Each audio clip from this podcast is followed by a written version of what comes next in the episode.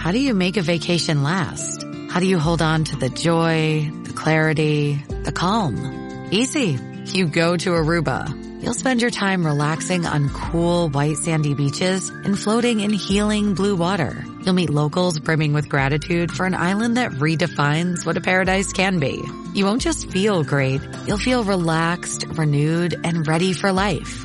That's the Aruba effect. Plan your trip at Aruba.com. Dave Chappelle's new comedy special is pretty good. I think it wasn't as good as Sticks and Stones. Of course, the critics are outraged, saying it was just bad. I love how this new generation of woke media critic hates everything that most people likes, whatever. But of course, you see it in Rotten Tomatoes. The audience absolutely loved it. But it's generating a lot of controversy, which is a stupid thing to say because it's just a fringe group of woke weirdos. However, it's still a lot of people at Netflix. First, we heard a trans woman stormed into a meeting and started yelling. Then we heard someone at Netflix leaked information about how much Dave Chappelle got paid. Now we're hearing 1,000 woke employees are planning a virtual shutdown where they will not be working. Netflix has even fired the leaker and claimed we are on the right side of history, which is kind of odd considering Cuties. But sure, try and stand on that hill, Netflix. I don't think anyone is going to be defending you for the most part.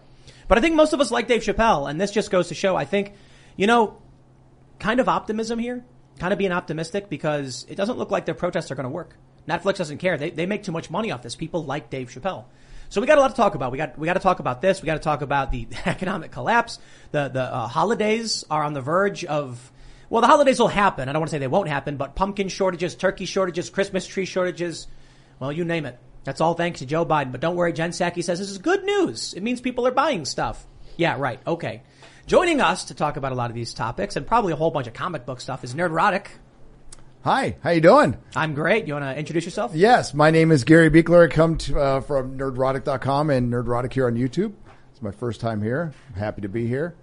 Happy to talk to everybody. It's impressive, the compound. Our new studio? Yeah. Awesome. I love the new studio, love the house, love everything about it, and happy to be here. It's an honor. Howdy, my name is Luke Rudowski here of WeAreChange.org. And first off, it looks like Instagram, I might be wrong, took off a warning before people followed me on my Instagram page. So thank you guys for helping me rectify that situation by having hundreds of people follow my account. Second off, I personally want to thank YouTube for demonetizing my channel a few years ago, because if it wasn't for that, I wouldn't have an awesome t-shirt store and shirts like this that I'm wearing right now that say, I'm Joe Biden and I forgot this message, which you could exclusively get on thebestpoliticalshirts.com. So thank you, YouTube and Instagram. Never thought I would say that. You also have a crystal around your neck. What is that, quartz? This was a gift. I forgot exactly what it was. It's not a quartz. It's something else. I forgot. This is my favorite comic book of all time. I'm glad you're here, Gary. This is the Infinity Gauntlet #4. It's epic. This is when comics were real. And can you tell me off the bat, what were you going to say? What's your favorite comic? Oh, what's my favorite? If I have a single favorite comic, it's a run. So it's Daredevil, Frank Miller's Daredevil run. Really? Wow. Mm. Yeah. I thought that. I read that when I was 12. It was epic. The first time that I saw, they had killed somebody before, but first time I had read a character get killed. Yeah, that's something about that. And there was something that impressed a lot of us 12-year-olds back then who were very impressionable, but Frank Miller's art and his writing was just next level. Good. Well, maybe we can go into it more. That was brilliant. Yeah, this series is great. Well, I'm Ian Crossland. Happy to be here. Thanks. And I am also showing off Luke's merch from what is it called? What's your site, Luke? Thebestpoliticalshirts.com. That's right. And he gave this to me for Christmas, and now I have it. It looks way better on me than it does on him. I'm going to do the Christmas shopping now because of the shortages, so let me know what you guys like. Right? Yeah, awesome. I'm also here pushing buttons in the corner, getting better at my job again. Go to timcast.com, become a member. We have a new show, which hopefully is launching today, The Green Room. So we have a bunch of footage and shows from when guests have shown up and hanging out in the green room, playing pool, talking about weird stuff, time travel, just kind of nonsensical things, more fun and apolitical stuff from some of your most famous, from some of your most favorite political people. And that'll start going up on Fridays. So definitely become a member. Don't forget to like this video, subscribe to this channel, share the show with your friends. And now let's get into that first big story. Dave Chappelle. We got this story from Gizmodo, and there's a lot of moving parts here. 1,000 Netflix employees are reportedly planning a walkout to protest new Chappelle special. Staffers are threatening to revolt after executives doubled down on claims that content on screen doesn't directly translate to real-world harm. All right, I'm in a tough spot right here, guys. Okay, Netflix, they did Cuties. Mm-hmm. That was messed up. They also do Big Mouth. I also think that's pretty messed up. Yes. But they're defending Dave Chappelle from a woke mob. What do we do?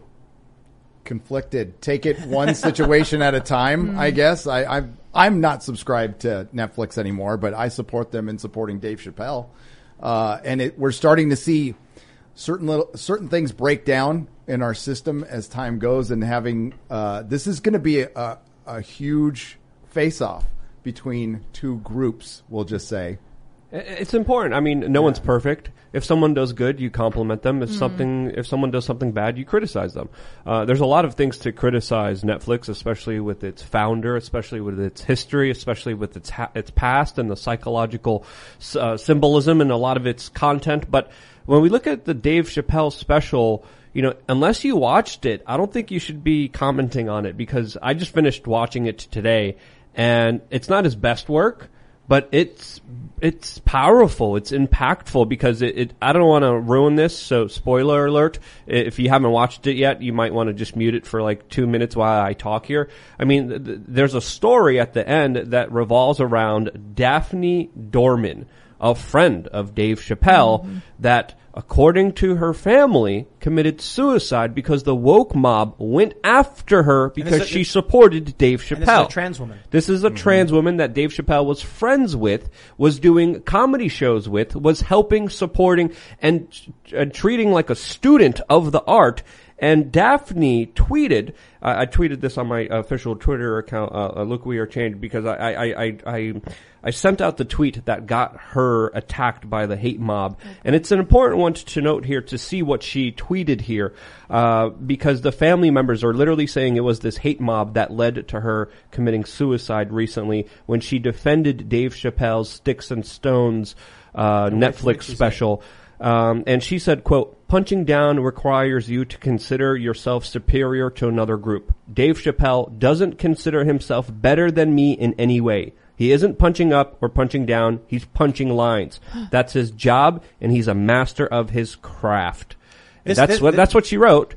And this is what I mean, it's a partial spoiler, but in the special, I mean, a large portion of it is dedicated to this story with a series of jokes in it. And he has this line where he's like, "Man, I don't know what they said to her, but they drove her to climb up on top of a building and jump off." And then he tells a joke about it. And then, you know, everyone laughs, and he says, "Daphne would have loved that joke because she was part of my tribe, a comedian." Mm-hmm. And see, that's the thing, right? This is an individual, a trans woman, who is like, yes, people can do jokes. It can be offensive. It's like, it is what it is. Dave Chappelle, we totally get it. But this woke mob, they need to control comedy, art, laughter. You know, maybe it's cliche to say communist, right? And that's what the Soviets did. They can't allow people to have free thought that would challenge and spread. So they specifically target it. Now, these people are planning on protesting. I think it shows, man, their power is waning. Now let me just say about Netflix. They did Cuties. Man, that's messed up. They do Big Mouth. You guys know what Big Mouth is? Yes. No, that's Nick Kroll. Big Mouth is a show about cartoon. Like children going through puberty, and it's extremely sexually explicit. Mm-hmm. Yep. And I'm just like, yo, it's a cartoon. It's not the same as Cuties, but it's still like weird, like what they're doing. Like, I don't know, man. I saw some people like, "Hey, you should watch it," and I'm like, I guess. And I was at this guy's house, and they put it on, and I'm like, dude, what are you watching, man? Like, I can't even say what some of these episodes are about, because YouTube would literally like demonetize or derank or even ban us if I gave you the synopsis of one episode I saw. Yeah, we'd probably get taken down. Like, you can't even talk about it, but it's on Netflix. Netflix is also the company that fired one of their, I think an executive got fired because he was explaining to staff what words were offensive and should not be said. And in doing so, he said the words. And so they freaked out and they fired the guy. Now, with Netflix coming out and defending Dave Chappelle, this is what we got. We have to defend them on this one. Because all the people who came out and said, "Netflix is evil, oh, I'm canceling my subscription," should be coming back and say, "For this, I actually will consider subscribing." Because think about it, even though they did bad things, if there's no redemption for Netflix, they won't change course. Mm. If Netflix feels like, look, we tried, you know, giving these people what they wanted with Dave Chappelle, it wasn't enough, screw it, cut them off, there's no point, we're never going to win them back. If we say, this is what we do like, and we're willing to sign up now because you're defending Dave Chappelle, they're going to be like, hey, do more of this. The woke people aren't buying anything. They don't got money. These are the people that we should be supporting. That's why I think it's important to actually be like, defend Netflix on this one. Picture this. You're driving on the open road, taking in the beautiful views this country offers.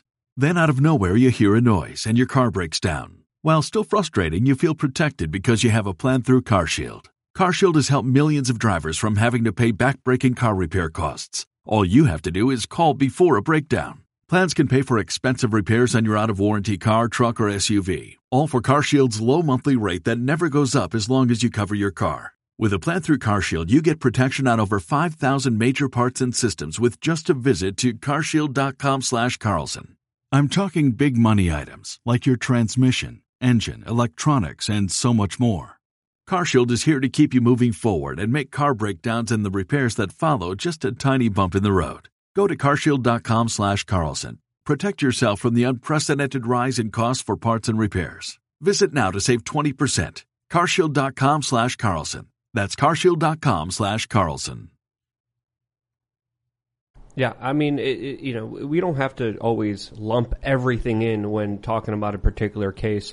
And again, case-by-case basis, there's a lot to criticize Netflix. I mean, it's just weird that the founder of Netflix, his uncle is Edward Bernays. He's a nephew of Sigmund Freud. That's like that. Wow, really? Yeah. It's, this is according to the New York Times and their reporting on him. So, you know, this is obviously an industry that has grown very fast, very rapidly, and I still think it's figuring itself out.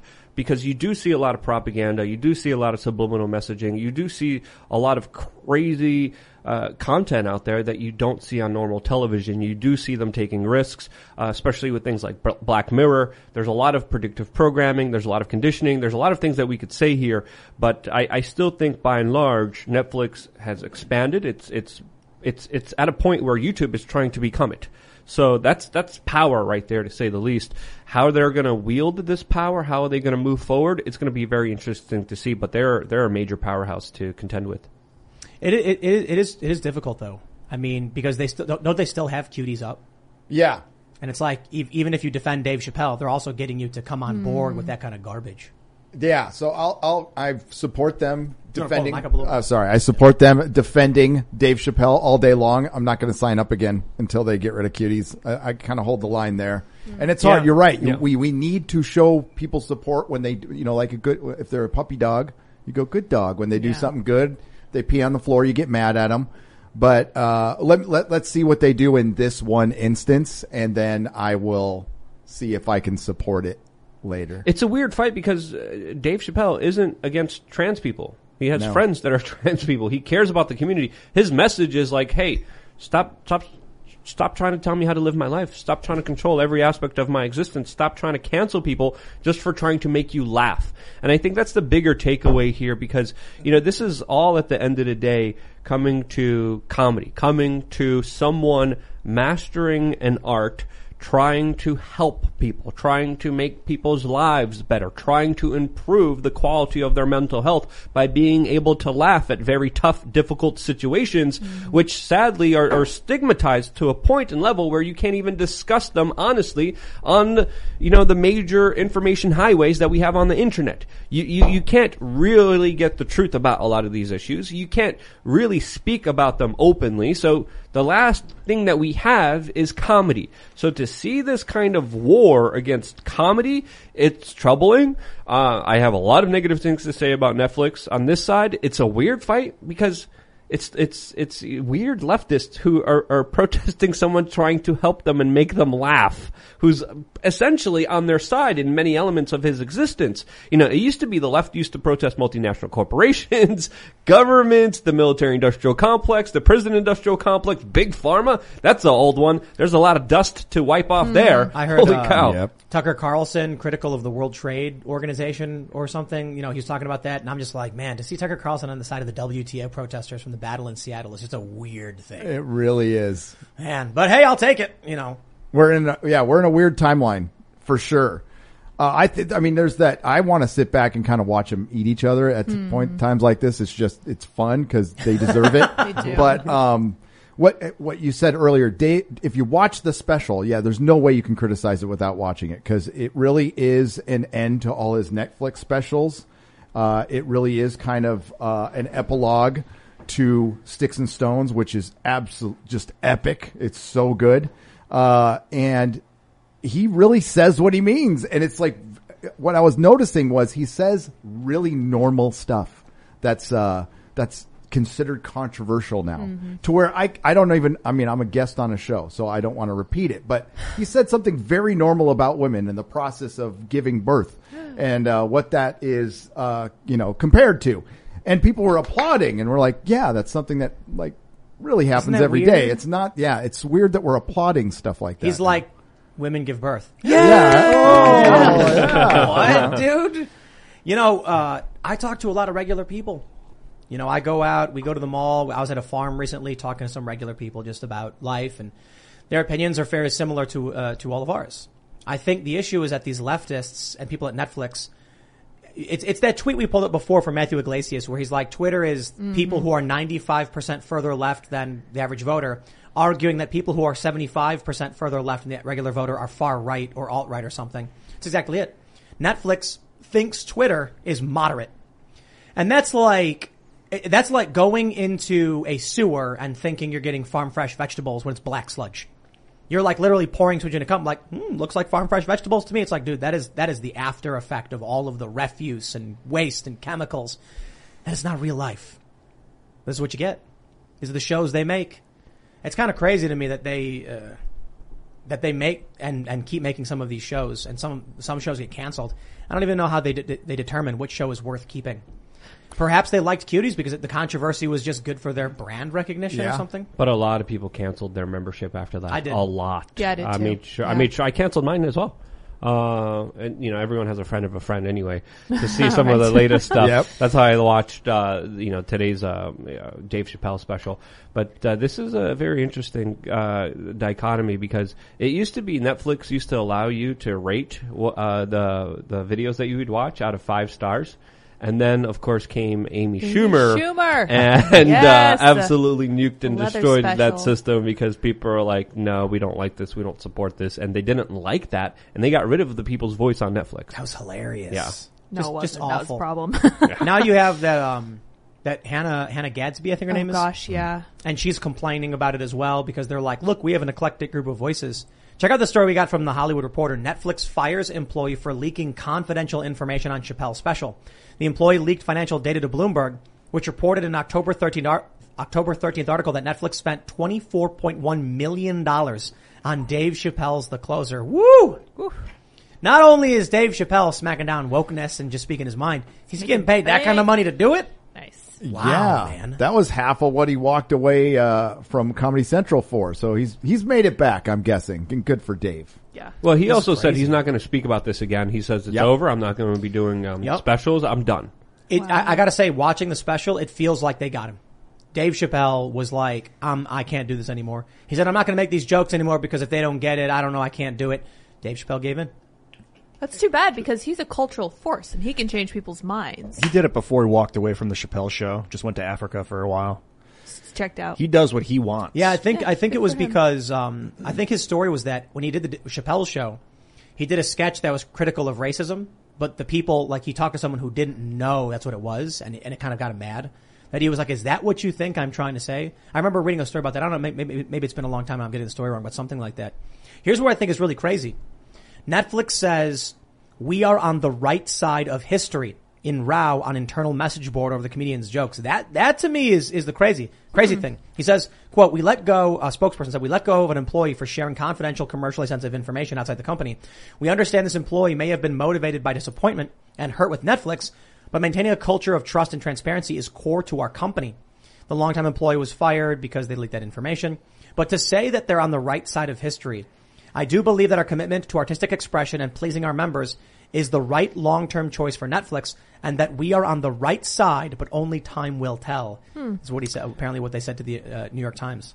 This is what you get when you let this stuff go on for too long, and now it's biting them in the ass. So good, and that part of it, I'm extremely happy about, to see them suffer these consequences. Yeah, I mean, that being said, maybe not supporting them is still the right move. Maybe. I don't support centralized entertainment networks like this. I think you need a decentralized network that's going to propagate the art, because anytime you have a gatekeeper, you're going to have people saying yes or no, and that's the problem. It's not that they said no. It's saying giving someone the ability to say yes or no and get super rich off it. Well, on that note, there are a lot of different options that you have. You can let the free market decide where you're going to spend your entertainment dollars. I use Hulu. That's my choice. I don't know if you completely agree with them or whatever, but you can use Disney Plus. You can use Hulu. You can use like DirecTV and Amazon. So awful.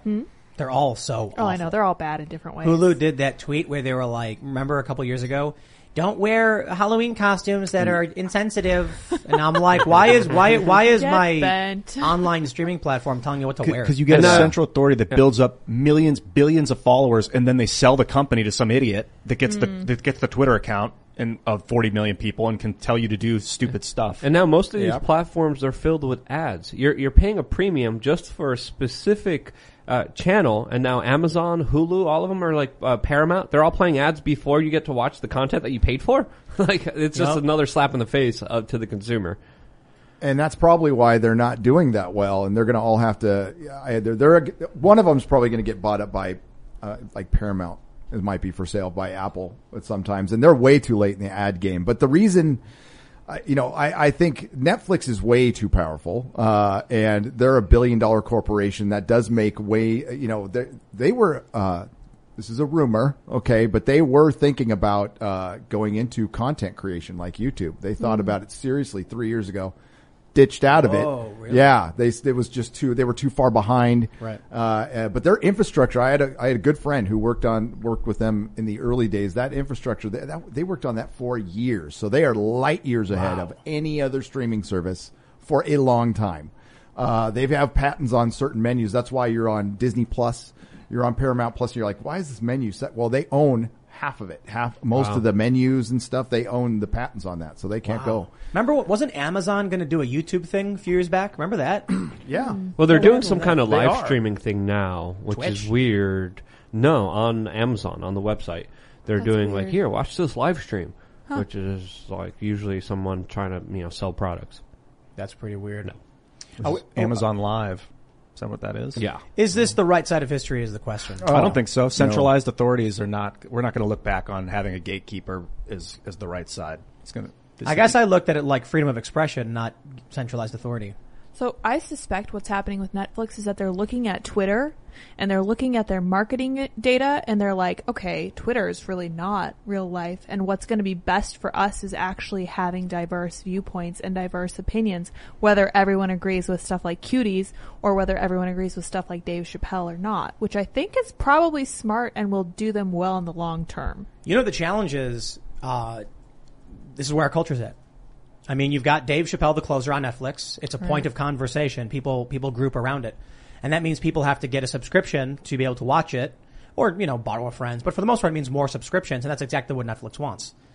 Then they'll probably just keep doing the same controversial stuff back and forth, generate more controversy, which is good for their business no matter what happens. Mm-hmm. I agree. I like Dave Chappelle. I'm going to side with Dave Chappelle and not Netflix. And I think the only reason Netflix is supporting Dave Chappelle is because they gave him $24 million. And it's just, they're weighing out like what, because if they pull that special, that they're just weighing what the backlash is going to be, what's going to be worse. And they're publicly traded too, aren't they? Yes. Yeah. Imagine explaining to your shareholders why we dumped $24 million into Dave Chappelle only to pull it within like a week or something. Or it's been a little bit longer than that, but still. Having 1,000, if 1,000 employees do walk out, that might make a difference. I mean, there's a lot of people there. I don't know if that is actually going to happen. I mean, that sounds like a plan. I mean, who's saying that? Like, where's the claim coming from? There's going to be 1,000 people coming out on protest. I mean, maybe insiders. That just seems extremely optimistic. You could never ask protesters how many people are at a protest because they're always going to exaggerate the number, and it's just ridiculous to think that's going to happen. But have any of these people watched the show? Because I think if they do, they would get a sense of understanding. It's not about that, though. I know, of course it's not. But go to these people and you're like, here's the video clip of what he actually said, and they're going to be like, you're a bigot. Yeah. And it's like, okay. Netflix net worth is $280 billion. Whoa, really? As of October 14, yeah. Wow. Yeah. Whoa, look how that has shot up in the last year. Hmm. So yeah, because people got to watch something. From like 180 to 200. I guess here's the question. You know, do you think that we're going to see more companies try and embrace anti-woke stuff? Because look at what Bill Maher said. Bill Maher said for the first time he's playing to a mixed audience. He said people are hungry for critiques of the woke left. It's like, late to the party, Bill, but I get it. Yeah, he's way late to that party. People are starving for stuff like that, but I don't think they're going to go to broadcast entertainment for it. I think they're finding it right here and on YouTube Daily with other Wire, people. Yeah. And I think they are way late. I would like to see the establishment turn it around. I just have very little faith. They need a lot of failures, which they haven't had. They've been able to either hide them, or who knows what's true anymore. Like they're starting to hide. TV failures now. They're not giving. They don't have to give out numbers for streaming services. You know what I don't believe. I don't believe anyone liked Kimmy Schmidt. I don't either. I do. Did you watch it? I watched it. You liked it. I liked it. Lies. I'm such a big fan of 30 Rock. I will tell you why I liked Kimmy Schmidt, because she was trapped underground in a bunker, and as someone who was homeschooled and isolated from the rest of the world for my entire upbringing, that really resonated with me. So I don't know if it was that made the jokes funny, I guess. Oh, I liked it. So this is cute. Look, I watch, I just binged 30 Rock again, because I periodically will watch 30 Rock because it's amazing. And I just laugh nonstop. It's brutally hilarious. And then I'm like, I finished it and I was like, okay, I'm going to watch Kimmy Schmidt. I tried to watch it before. I got to watch it because it's Tina Fey. It's a very similar style of humor. And then I'm 2 episodes in with my eyes just like half closed, like not a single laugh, maybe a chuckle, like, eh. And then I was like, how? I look at the ratings on Rotten Tomatoes and it's like award-winning #1. And I'm like, dude, I understand how the media lies because I pay attention to politics. I'm looking at these shows and I'm like, I really don't believe people are that into this show. And it only got, I think, 4 seasons, which says to me it was doing bad. People didn't like it. The media lies to try and make money, and then ultimately they cancel it because people weren't watching. That's my opinion. I don't know. Jack Murphy said he liked it. Maybe that's just me then. Does Monday at the office feel like a storm? Not with Microsoft Copilot. That feeling when Copilot gets everyone up to speed instantly? It's sunny again. When Copilot simplifies complex data so your teams can act, that sun's shining on a beach. And when Copilot uncovers hidden insights, you're on that beach with your people, and you find buried treasure. That's Microsoft Copilot. Learn more at Microsoft.com/AI for all. Grey's Anatomy, the most iconic binge-worthy drama, is back, along with answers to the biggest cliffhangers. Will Teddy survive? Will Joe and Link finally find happiness together? Meredith returns along with fan faves like Arizona. You can now stream every episode of Grey's ever on Hulu, and new episodes next day. Watch the season premiere of Grey's Anatomy tonight at 9/8 Central on ABC and stream on Hulu. I don't think you're ever going to get truly anti-woke, sustainable anti-woke or like edgy stuff out of corporate media ever. I mean, you already have broadcast things. You can't say the F word. You can't talk about this. I can't joke about this on this show. So it's really not it's not like a comedy show where I can be free. There's always, and corporations can be sold to some idiot. So you need a decentralized way for the comedy to thrive, I think. There are always limits, right? People need to understand this too. This is what gets lost in the free speech debate. You can't go on Tucker Carlson's show and say a lot of things. They'd ban you. I think Jesse Kelly was he the one who got? Well, it's not. Or was it Michael Knowles? It's not Tucker. No, it's CNN or it's Fox. Yeah. If you go on Tucker's show with him that owns the network and has owns the ISP, they'll let you do whatever you want. But it's about look. The reason we don't swear on this show is not because YouTube's going to ban us for doing it. Tons of people swear. It's because we've gotten emails from people being like, "Hey, my kids are with me when the show's on. Would you guys mind keeping the swears down?"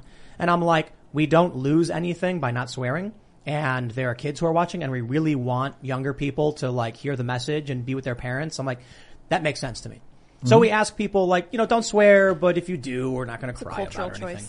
Yeah, so the same thing is true for a lot of shows that will be like, hey, we have our limits on what we're willing to. But in 2008, you could swear, and it was almost like the kids loved it. And that was when Larry and Sergey owned the company, and then they sold it. But I'm not talking about YouTube. I'm talking about we got an email. We get emails periodically from back when we used to swear a lot more.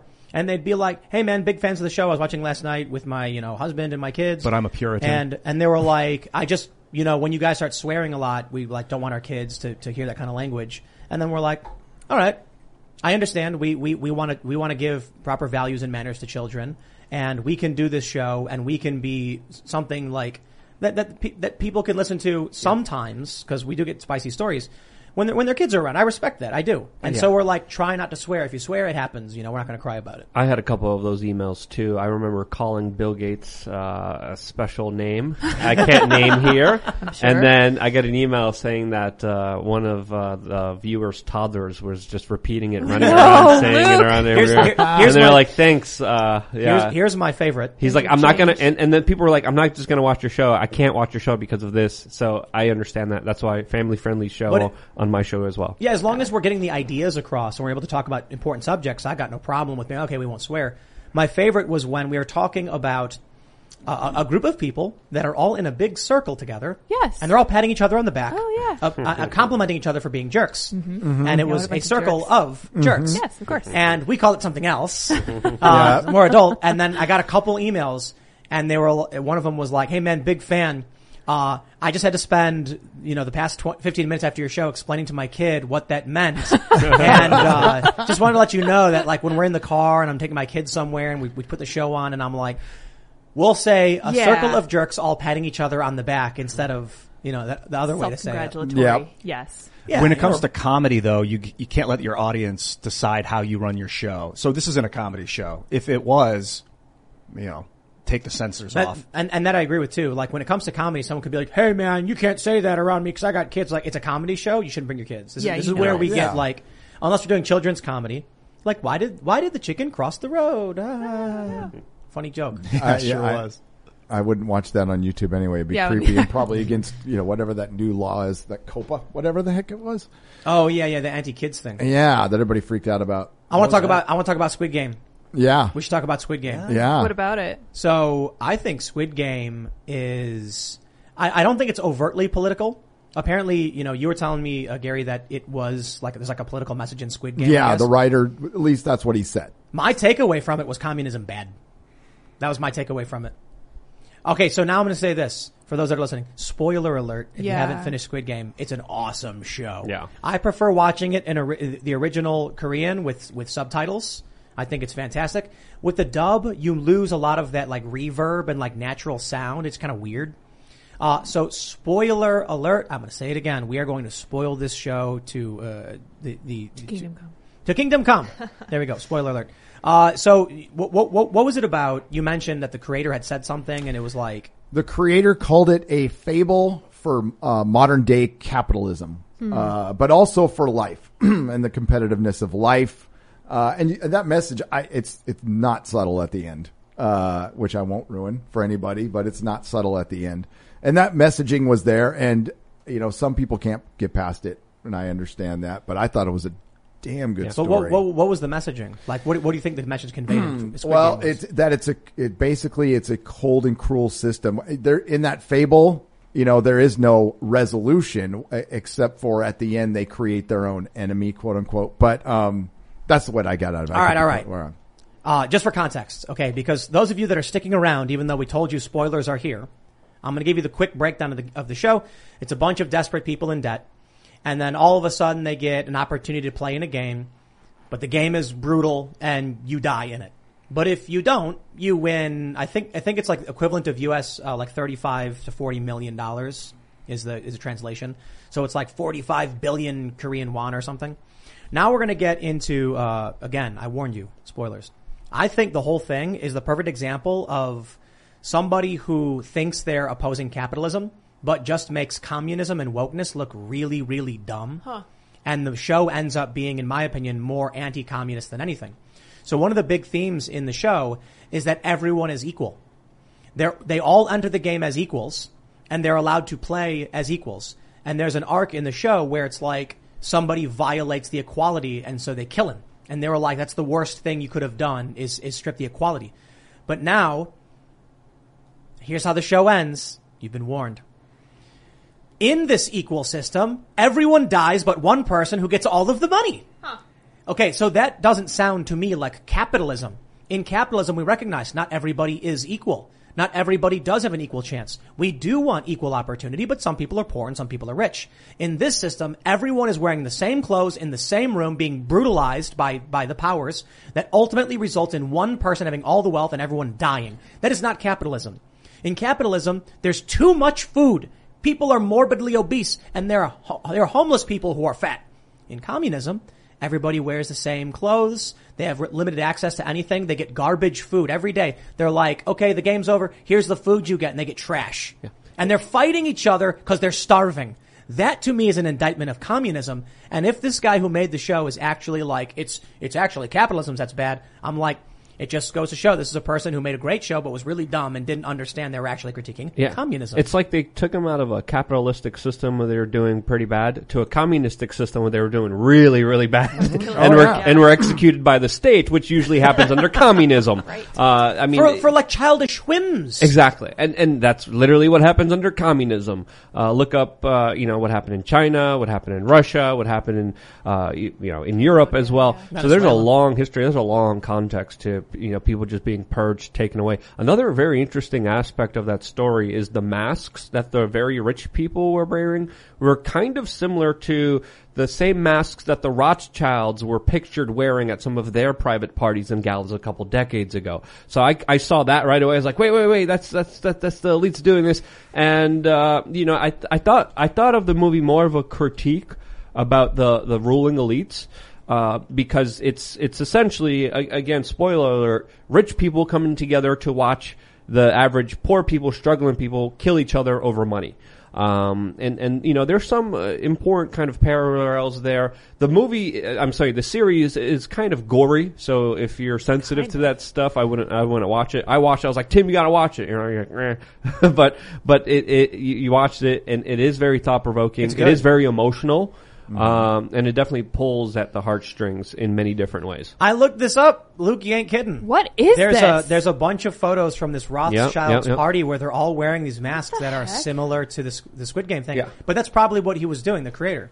Yeah. It was a guy, right, who created it? I'm saying the story, I'm hearing a lot of different reports about this guy saying that he lost a bunch of teeth because of the stress during the production of this movie. Mm-hmm. I heard that he tried to get this movie done for years and it kept getting denied. So, the series, you mean? Yeah, the series. But yeah, I remember seeing those masks automatically thinking, wait, I saw these masks before. They're at the private galas and private meetings of the super rich that already do take place when you do look at the very powerful people in our world that manipulate the system for their own personal benefit. I'll put it this way. Capitalism isn't the problem. Communism doesn't exist. It's just this idealized system. We might as well call it unicornism. Mm. The real problem is corruption and corporatism. So, and the left says capitalism when they mean corporatism. I think that's exactly the problem. I think that's what he's doing with the masks. He thinks that the Rothschilds embody capitalism. They do not. No, they embody elitism. They're the biggest promoters and pushers of communism and destroyers of actual real free markets. Another interesting aspect was the fat guy. I mean, he looked almost exactly like Newt Gingrich. Hmm. I talked to Newt Gingrich a couple times. I went up to him, asked him straight up to his face, hey, what did you do at the Bohemian Grove when you shipped in specifically male prostitutes? And he was sweating up a storm. I did this like 5 times to him. He really doesn't like being asked those questions, but we got to understand here, there is some level of reality when it comes to super rich people coming together in the middle of the woods doing very weird things. That does happen. It's called the Bohemian Grove. There's also other kind of secret societies and offshoots to these secret societies. Remember when Bilderberg was a conspiracy theory? Yeah, they said it didn't exist. They said it didn't exist a few years ago. Remember, and I was there at the meetings, be like, it's here, it's happening. They're like, no, he's crazy. Remember when they sent that dude from The Guardian down and he was really angry? Charlie Skelton. He came there to make fun. He's now my friend. Charlie Skelton was sent down there by The Guardian to make fun of the people outside. They sent him down there. He's like, there's a bunch of loonies, there's a bunch of crazies. He literally got followed everywhere, assaulted by police officers. They raided his hotel room. Wow. They raided my hotel room. The police officers acted like the Gestapo against any journalist trying to do any real reporting against the Bilderberg group, and he came out of it shook, saying, hey, I thought these guys were crazy. I came here to make fun of them. These guys are honest. I'm being followed by police everywhere I go, and they're literally trying to arrest me for just trying to take a photo of David Rockefeller and Henry Kissinger walking down the street together. I got arrested at Bilderberg way too many times too. Huh. They said it wasn't real. They said it was a conspiracy. It doesn't exist. And it's like you could literally just stand there and be like, here it is. And they'd be like, sorry, sir, it's a private event. It's the Bilderberg, group meeting. And then you look in the newspaper and it's like, nope, not a real thing. Yep. Doesn't exist. Bye-bye. Crazy. Yeah. Yeah, I remember there being like, this is absolutely absurd. But when really rich people do come together, they do really weird stuff. And there's a lot of weird stuff that I even experienced at Bilderberg. There's even weirder stuff happening at the Bohemian Grove. And this is some of the stuff we know about. What about the stuff we don't know about? So I thought this was a perfect time to talk about the bigger elements of these elites who do very sinister things. So that was me, the larger conversation of Squid Games. But that's always, the criticism is always the corrupt elites. I don't, when they talk about like, communism, they never actually implement it because it's not possible. It's impossible to do.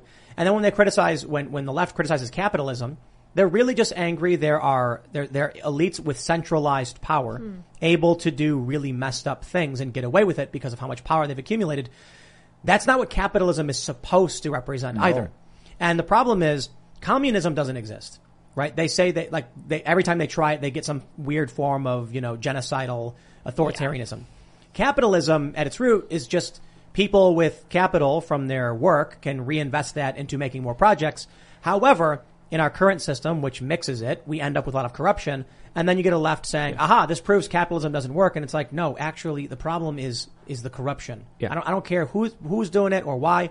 Corruption bad. When you use the power of government to destroy your competitors in the, quote, free market, that's not a free market. That's not the free market. That's communism. That's government direct intervention into the free market. That's preventing the market from being able to express itself, from being able to speak for itself. Because usually in the free market, if someone does something good, they get promoted. They get business. They get commerce. They get people going to them because they know that their reputation is good. When you have multinational billionaire elites playing by a different set of rules, not paying taxes, getting subsidies, literally getting taxpayer-funded money, getting bailouts and restrictions and rules that punish their competitors and only help them, that is not a free market. We don't have that. We have multinational corporations, globalists, some people call them, that are literally the ones calling the shots, creating policies that screw you over while they get whatever they want for the grabbing. I got to bring it up again for the 800th time, my friends.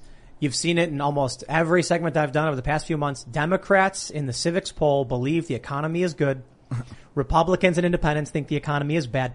70% of independent voters believe the economy is to some degree bad, either fairly or extremely. 88% of Republicans say either fairly bad or very bad. 54% of Democrats say the economy is very good. We got this story from Breitbart. Consumer sentiment crashes as confidence in Biden economic policy collapses. Breitbart says, the University of Michigan's preliminary October read of consumer sentiment fell to 71.4 from 72.8 in September. Richard Curtin, the survey's chief economist, explained the downturn. Consumer sentiment has remained for the past 3 months at the lows first recorded in response to the shutdown of the economy.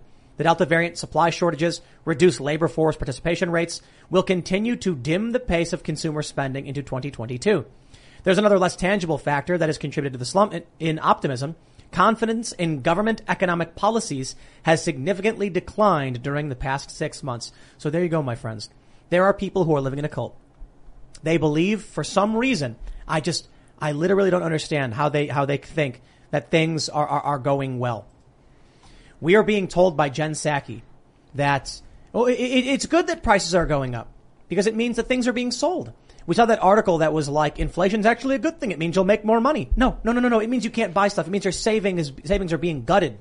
This reminds me of Bernie saying that bread lines are a good thing. That means there's a bunch of bread. Like, no, you're wrong. You're wrong People about this. Are waiting in line to eat. It's a good thing. Yeah. Yeah. We're in this weird limbo right now where everything is, we're still getting out of, the COVID economy. I'm selling a house right now and the market is still good, but you can see. Can I buy it? Yeah, sure. It's in California. Yeah it's in California. No, but you can keep that. Sorry. Well, so here's a question though. So right now in rural areas, rural property is absolutely bonkers. Yeah. Like property that used to be a couple $100,000 is now going for like triple. But what about in San Francisco? Is it going down? It hasn't going down yet. It hasn't skyrocketed up. San Francisco is, it's not the best test because they don't have a lot of inventory. So when a house goes on, it's usually gone and it's bought up by a company, usually. Who in their right mind would move to San Francisco right now? Don't know. BlackRock. I don't know. We just had a poll come out recently saying half the people, half of the residents want to leave. You guys have poop all over your streets. And that's what's the deal? That's not even an over-exaggeration. It started drifting out into the outer streets. It used to be just in the Tenderloin or on 6th. It's like rolling down the street in the wind. It's rolling down California Street, going down 101, which they just blocked off because you can't drive on 101 anymore. You can just ride a bike on it or poop. You can poop on it too if you like. Nice. Man. It's terrible. It's terrible. I've seen things in California I never thought I'd see. Yeah. I was in LA. And I was going to a shopping center, and then right in the middle of the street, this large homeless woman just walked right in, spread her legs, and squatted, and just went to town. Oh. And I was like, what is happening right now? This is crazy. Welcome to the city. I remember doing a walk and talk that was unedited, and I was just walking down San Francisco, down where I think City Hall, is that it? Or the state capitol? Where City Hall is. It looks like a state capitol. And I saw a lot of people taking the vaccine on the streets. Self-administered. Self-administered. And I saw a lot of different stuff. But as I was filming, as I was walking, there was a lady screaming on the top of her lungs. And I see police officers hear that and literally run the other way. Mm. And I'm like, this is what's happening in one of America's biggest city with some of the highest rents. How in the world do you live there? Not for long. I'm leaving. I'm getting the hell out. It was enough. Are you able to tell us what options you're looking at? Like Texas, any place in the country away from a city. Yes. I don't want to live in a city at all anymore. I'm done. Smart move. My house got, I grew up in San Diego, like never had my car broken into. Lived in San Francisco for 18 years, had my car broken into twice a year. Wow. Twice a year. And my wife had hers broken into. It's all the time. There's always, have you considered Chicago? No. Surprisingly enough, no. Nice city. New York City is also very charming with, a lot of people trying to, stab you. Big rats. Big, huge rats. That was, they didn't oversell that one. I couldn't believe it when I saw that. But no cities. I'm done with cities. Yeah. Sorry, go ahead. No. I just, the crime, I don't know how they can say the economy is good when we have, there's a help wanted sign in California. Everywhere I go, every shopping center has at least five. If it's not a cult, empty, dude, it's a cult. Yeah, if it's not an empty building, it's a help wanted sign. Yeah. You go to the supermarket out here, and there's a sticker every other refrigerator door and on every aisle, multiple times saying $500 sign on bonus. And these people are just like, I think the economy is good. Yeah, I tried to go to a restaurant earlier today. The first two all closed when it said it was open. Yo, Waffle House is closed. Yeah. That's when you know it's end of the world. Yeah. I've seen a lot of things. I've seen people die before my eyes. But when I saw Waffle House closed, my heart felt like it was being just strained. And I was like, it's real. It's happening. It's the end of the world. True story. There is a Starbucks near my house that ran out of coffee because the supply line chain ran out of coffee. Woo. Had to close. Yeah, I want to just gloat. When I was saying like, hey, you should get emergency food a year ago because you never know. Like sometimes it rains, there could be a flood, the road might get closed, and you gotta have some food and water in the closet you can pop up when you need it. And all these lefties were like, haha, Tim's so dumb, he's telling people to buy emergency food. And now we're going on like year 2 of supply chain collapse. Yep. And, well, go to your store. There's food. I'm not saying people are starving right now. But I'll tell you this, the prices for emergency food has like doubled or tripled. Mm-hmm. Some shops don't sell them anymore. So if you got it, you're good. If you don't, oof. Yeah. That and Bitcoin's through the roof. First, the bad news. SAP Business AI won't help you generate cubist versions of your family's holiday photos. But it will help you understand which supplier is best to help you roll out your plant-based packaging in Southeast Asia, or identify the training your junior project manager needs to rise up the ranks, and automate repetitive tasks while you focus on big innovations so you can be ready for the next opportunity. Revolutionary technology, real-world results. That's SAP Business AI. Shipping can make or break a sale, so optimize how you ship your orders with ShipStation. They make it easy to automate and manage orders no matter how big your business grows. And they might even be able to help reduce shipping and warehouse costs. So optimize and keep up your momentum for growth with ShipStation. Sign up for your free 60-day trial now at ShipStation.com and use the code POD. That's ShipStation.com with the code POD. What's it called? I already made a list here. Bitcoin's up, stocks, bonds, copper, all up. Confidence crashes near decades low. As the Washington Post is literally writing articles that are entitled, America needs higher, longer-lasting inflation. How more criminal could you get? When you look at inflation, it predominantly makes people poor. Mm-hmm. Already, the cost of living astronomically high. The cost of food higher than it ever has been for the average American. And everything for the basic cost of living is going up. Wages staying the same. What did they call it? Was it Reuters who called it a great reboot? A great reboot. Yeah. No, yeah. For real. Yeah, I think Reuters did, right? I think so. The great reboot. Word. It's like, guys, we know what the great reset is. We know the word. No. Yo, man, Bitcoin is what, like 62K? Yeah. Imagine how many people. I remember because we talked about it. I'll just say this right away, like why Bitcoin works. It's decentralized. It is better than all the other cryptos, in my opinion. And when you've got a failing U.S. economy and failing U.S. policy, Bitcoin is global and decentralized, so it's much, much more difficult to actually manipulate. Now, a lot of people say, "Oh, but Elon Musk tweets and he manipulates it." Nah, you don't get it. We know what the real value of that coin is, and basically, right now, that means you're buying at a discount. But I remember when it hit 60, and a bunch of people were like, "Oh, it's a bubble," and then it fell down to 30, and they started saying, "Like, see, that proves it." And I'm sitting back, like, "Okay, sell your Bitcoin then." And they did, and poor people were selling. Now it's back up over 60. It's its highest point, isn't it? I don't know exactly. I have to double check that to make sure I'm accurate. $61,351 per coin. Not quite the highest. It looks like it was a close 63 or something. Still, April of 2021. Yeah, 63 in April 15th. That's jeez. But yeah, essentially, it's where it was. It's at about its highest point again. People need to understand this is a sign this is not good news. Okay, if you're a cryptocurrency holder, what this really means is your dollars are becoming worthless. Yeah. Yeah. So when we were in back in November, when we were talking, we had Bill Ottman on the show, and he was like, "Yo, buy Ethereum," and I was like, "Okay." And so I bought some more Bitcoin and Ethereum, and then within a few months, it was at 30K, and I was like, "Whoa!" Lumber went up at the basically the same rate. So what I think is actually happening is when Bitcoin skyrockets like this, what it really means is not that it's getting more valuable, the dollar is getting less valuable. Yeah. Now they're saying, I saw one report, the dollar will lose half its value in the next decade or so, next 13 years. And all those Sit on that money, huh? It has to. I mean, how much did they print over the last 2 years? Like 6 trillion, I think. Yeah. I mean, 4 to 6 trillion. Even though arguably it's still BS, the dollar's not based on anything and it's just a big joke at this point. But when you print that much over the last year, it has to fall. And they've been kicking the can down the road for, longer than I've ever seen in my lifetime. I've seen economies come and go. Nothing's been like this. But yeah, anytime even before the internet, anytime you start seeing some old guy trying to sell you gold, we're about to go into a recession. And the same thing is happening here, except the new gold is Bitcoin. And it might be I would recommend it, no financial advice. No financial advice. I don't know anything. I used to own a comic store, but I keep a lot of cash in my safe.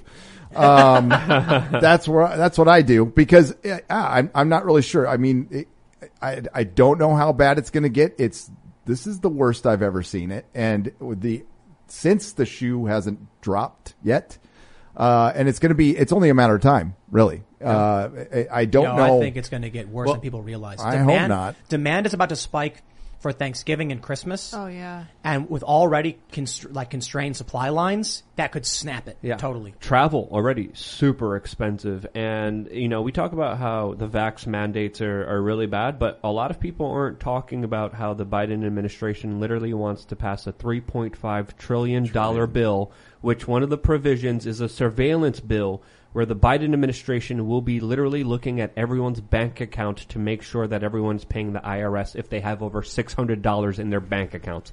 This is a massive surveillance bill. This is a massive incursion into people's personal liberties, people's personal freedoms, and they're going to be paying for this bill by taxing everyone over $600 when they print the money out of thin air. Tax the poor. It's insane. Ugh. It just seems cruel. It's more cruel than logical, in my opinion. I completely agree, and nobody's talking about it.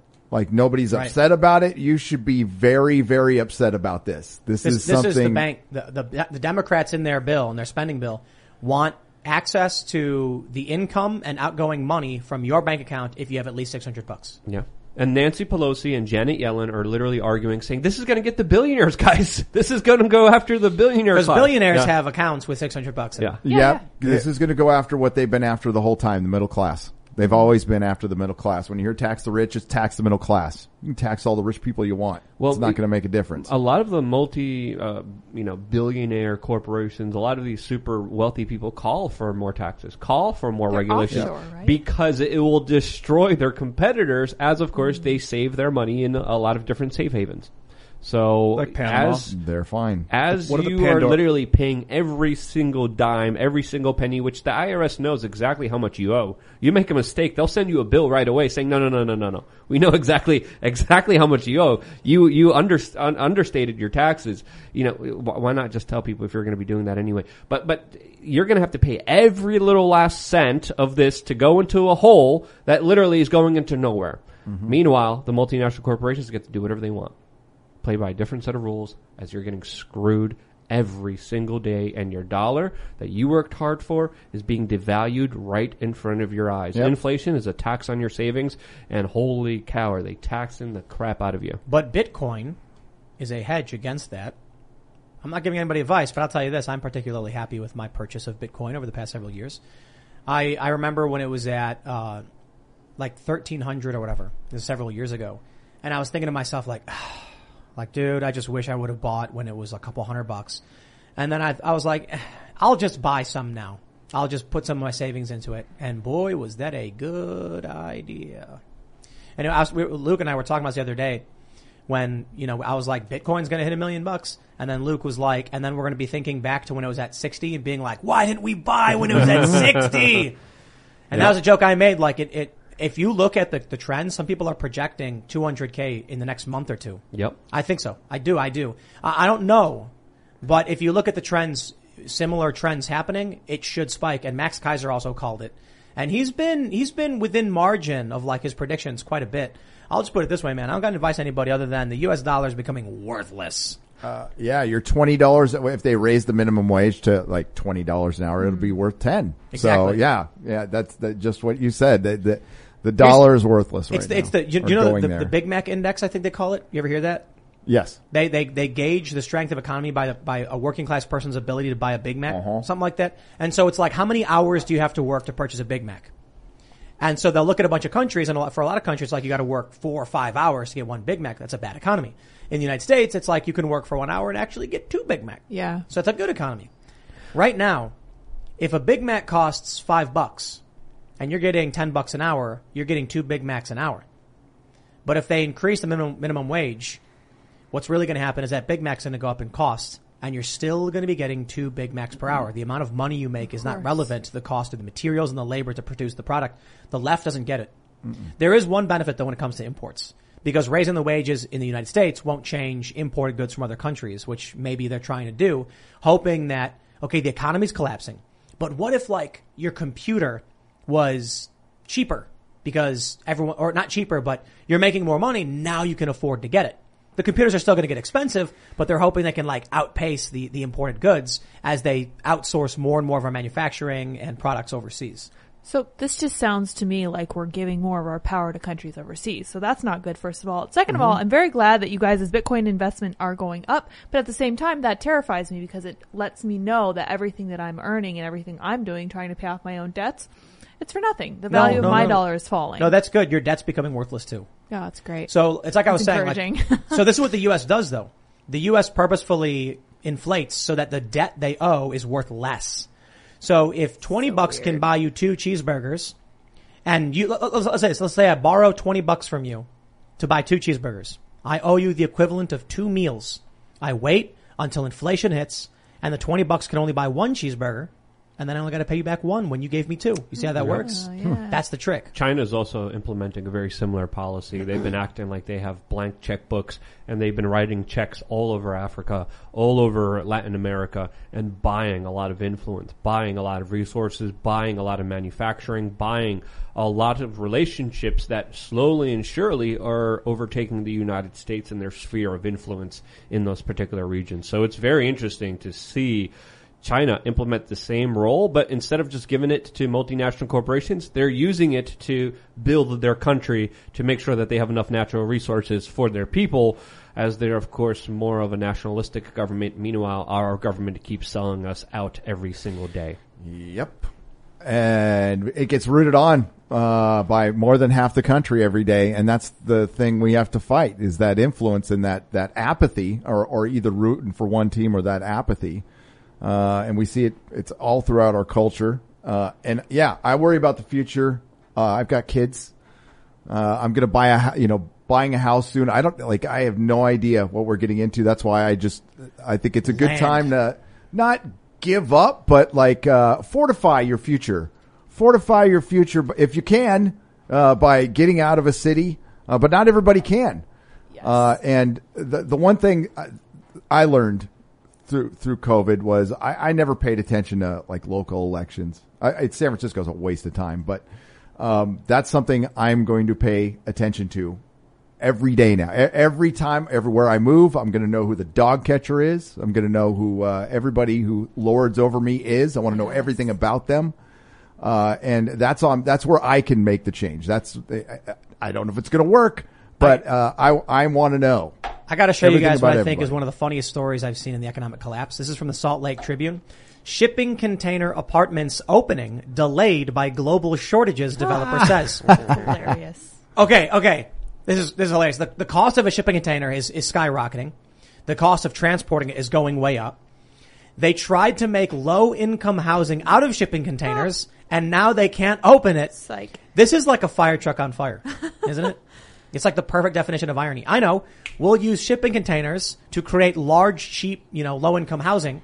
And now the shipping containers are spiking, priceless. So they can't even do that. No. This is the perfect economic collapse story. I saw this. Wow. I've been doing some research on them. They're expensive to transport, which is why they're not the best thing to do. And they're also, you don't know if they're going to be dirty or if they ship toxic chemicals. There's no insulation. Once you insulate them in the inside, they become much smaller. They're only like 8.5 to 9.5 feet high anyway. 6 feet wide. That was in Salt Lake City where it gets pretty cold. Look at this. This is crazy. Imagine living in that. Have you guys seen Ready Player One? It's a pod. Yep. Yes. No. It's how they live in the stacks. Yep. That's what it is. That's exactly what it is. Literally the pod. And yeah, they have. Yep. These are up in San Francisco. They have them functioning. Oh man. Look. I love the idea of getting a shipping container for yourself and burying it. And having a little clubhouse or something. Like a bunker, yeah. Or doing a tiny house. But this is the stacks. This is what we've been like. This is 1984 when the guy lives in that crappy little concrete cubicle. Yep. Welcome to your dystopian nightmare. Jeez. California. You will own nothing and you will be happy. In California, you can only get single-use containers, like one shipment version containers. But everywhere else, apparently, you can have they can transport animal blood, phosphorus. You don't know what's going to be in it. We're going to be breathing in. So I would, at this point, recommend do not, or at least go look into it, but at least seems a lot worse than I thought it was. I was just watching Ready Player One the other day. And then when I saw this, I was like, oh man. So all the mobile homes are stacked, mm-hmm.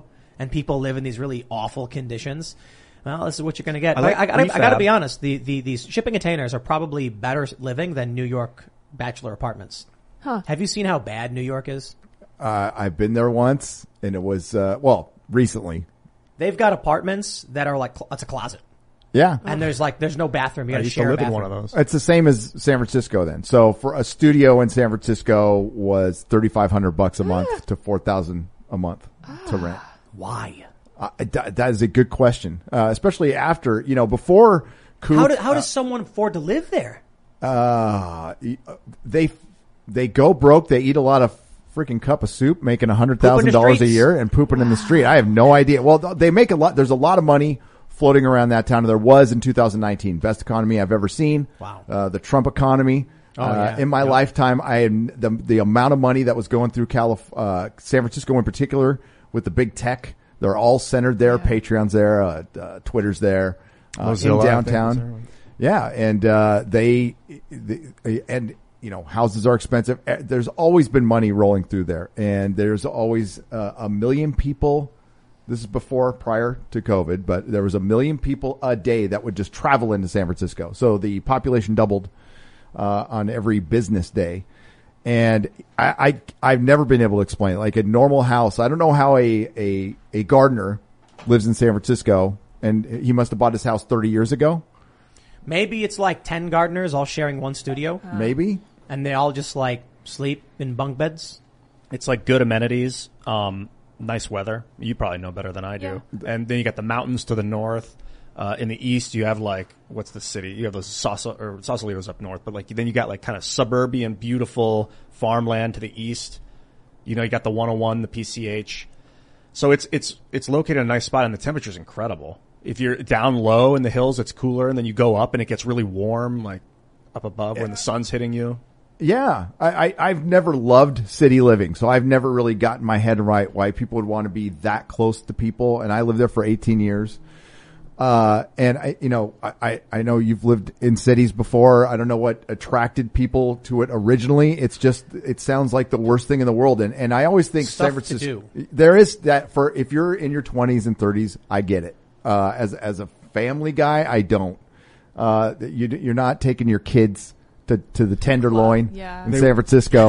I moved there in 2016 for a year, paid $3,000 a month for a one bedroom. And, they were trying to sell me mushrooms on the street when I would walk around. That was something interesting. But other than that, I never left the house. My car got broken into the day I went down there to look for apartments. I had my backpack in my back seat, came out and the window was shattered. It was gone. That was rough. Strong start. It was terrible. I think it's an illusion. I think a lot of people, there's parts of it that were beautiful. There was parts of it that were nice, and there were parts of it that were fun. But I think a lot of it is an illusion. People build this up. New York is this fabulous city. San Francisco is fabulous. New York smells like sour milk. Pre-internet. Yeah, it does. It's all based on pre-internet living before you could get everything shipped to you at will. You could only find like cool jewelry in the jewelry district in Manhattan. Now you just order it online. They make it and send it to you from Japan or wherever, Malaysia. China. Well, everybody had to say it. Yep. China. I think, well, and then the mom and pop capitalism, which I love, is dead. Yeah, there. You sold so you had a comic shop in San Francisco? Yep. What was the whole process of starting it and then selling it?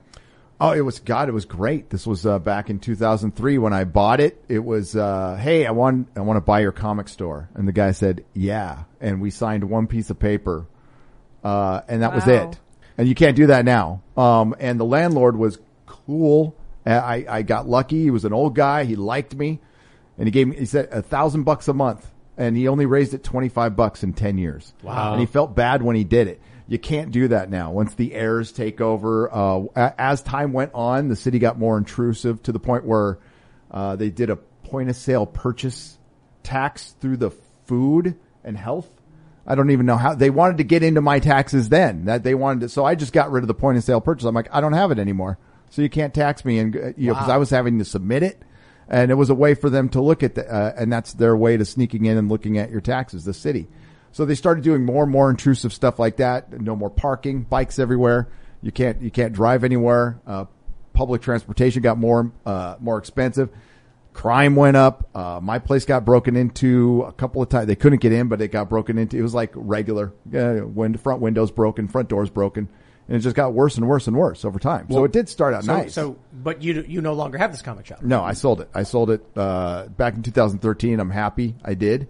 My wife owned a business in San Francisco for she had two salons and it went to one for 15 years. And she did great. She did fine, but she had to deal later on. There was a homeless guy sleeping in the front door every day. And then you can't just scoop them up and get rid of them. You can't call the cops. They won't come and get them anymore.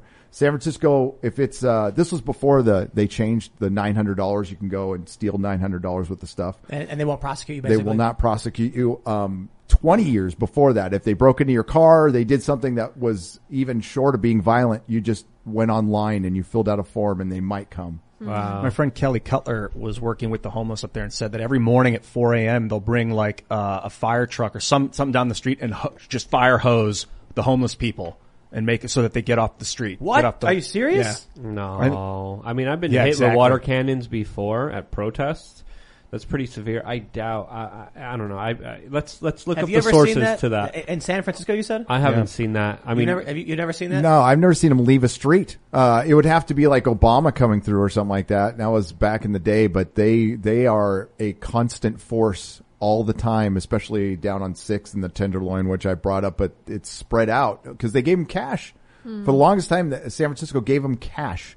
That's how they're fighting drugs. They give them clean needles. And cash money once a month. I'm going to get in touch with Kelly and see if I can get her evidence on this because that's where I heard all about this from. And then I'll bring it on the show. Maybe we can talk about it next week.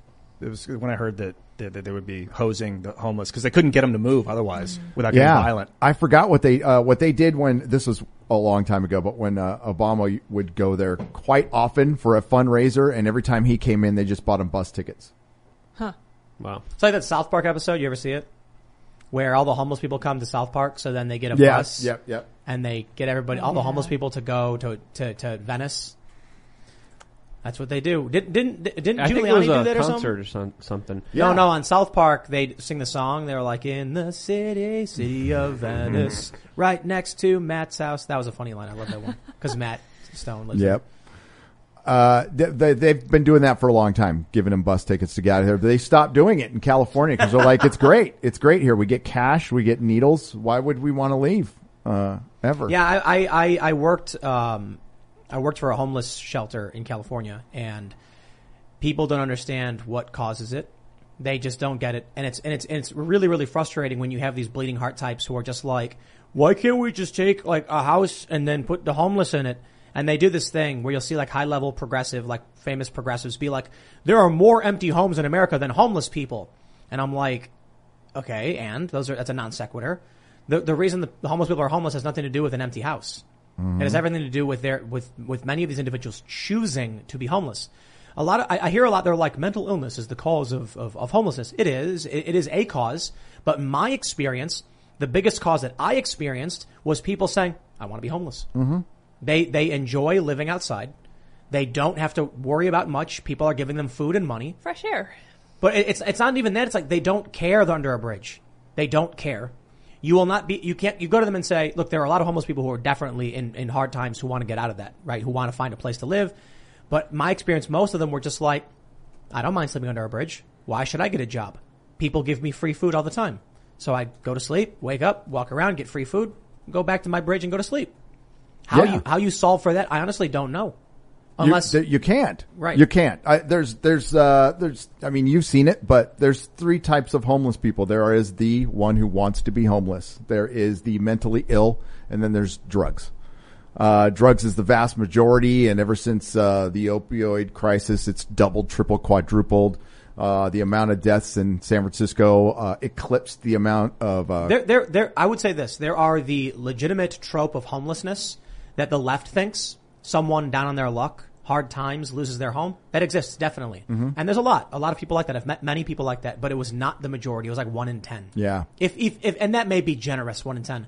Most people that we encountered would say something like, get away from me. I'm not going anywhere near your stupid shelter. I want to be homeless. Yeah, they wouldn't say it specifically like, I want to be homeless. They would be like, I don't want to have anything to do with your garbage. And if they ever did come in, they'd come in for like clean clothes, a shower, and then leave right away.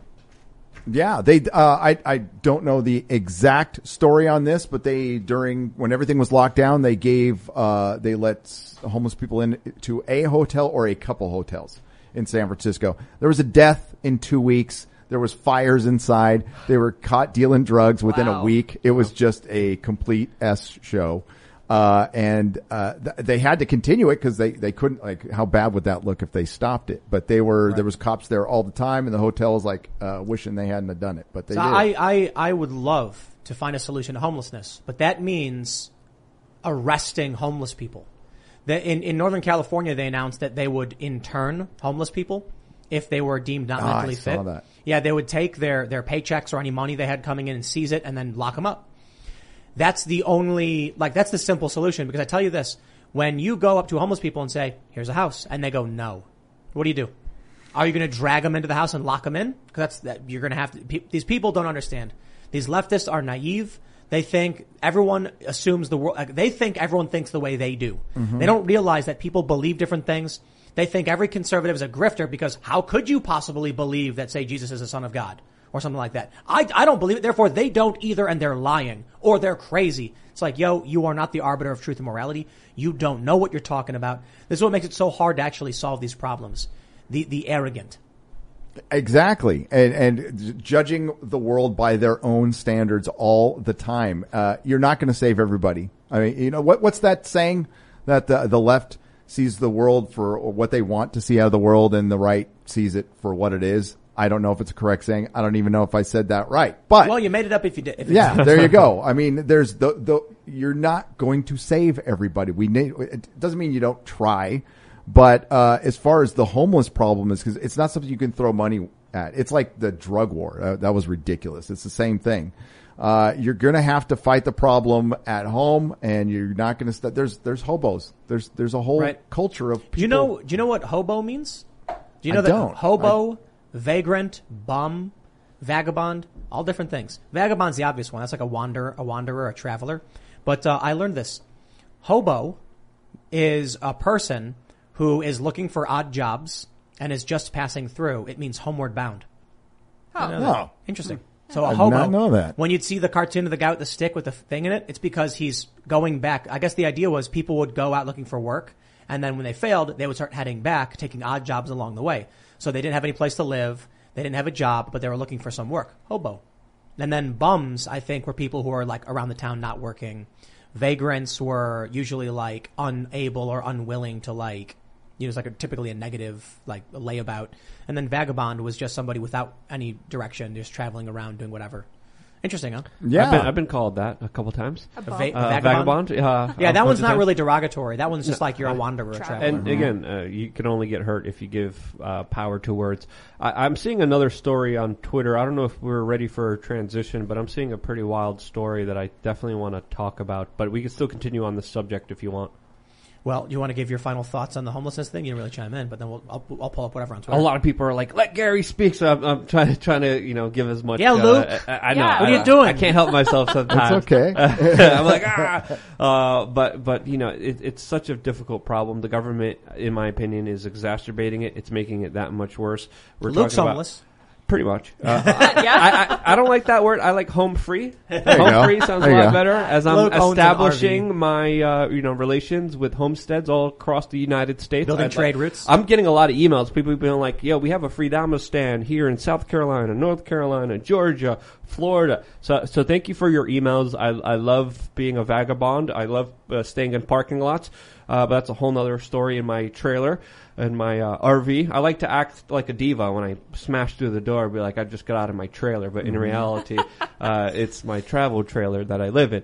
But that doesn't matter. But again, the government is exacerbating this problem. I think a lot of it is lack of economic opportunity. I think a lot of it is mental illness. I think there's also a lot of other elements that we can't even quantify in words. But when you look at mental illness, when you look at lack of economic opportunity, that's everything that the government has been literally pushing for and creating along with big tech, social media. So that problem is going to be exacerbated. It's only going to get that much worse. People are poorer. People are unhealthier. People are in a worse mental decline, and that is only getting more exacerbated the more government gets involved. So Luke, you mentioned that there was a big story on Twitter. I can't help but notice that the number one trend is WWE SmackDown. Is that the story? That it? No, I saw Epstein trending too a couple hours ago. That's because Bill Clinton was in the hospital, and then Bill Gates' daughter is having a wedding. Well, what's the story, huh? But this is something that kind of hits close to home with me because I'm seeing the frontline COVID-19 critical care organization, the FLCCC, just tweet out that their PayPal was suddenly shut down along with Facebook restricting their account. And they're a group of medical professionals and doctors that are literally putting out protocols of medicines, of supplements, of medical studies that have helped a tremendous amount of people. They're very pro-mask. They're frontline COVID-19 critical care workers. They're a lot of the doctors, and they just got attacked by multiple social media platforms. And I know a lot of people that they personally helped. So to see this kind of attack on medical professionals, on doctors, on people who are quoting the data, the science, and actually going after the studies, to me is a very big deal. Another grave escalation in the censorship. Ryan Long has that sketch we've talked about where I don't know. You've seen Ryan Long, right, Gary? Yep. He has that sketch where he's like, all the experts agree. And then Danny walks in. He's like, yes. I read the data and I came to a slightly different conclusion. And then he just punches him. Yep. And he's like, no, all the experts agree again. And that's is how it's been for a long time. I mean, there have been a bunch of studies. I won't get into the details of some of the studies. So let's just keep it vague.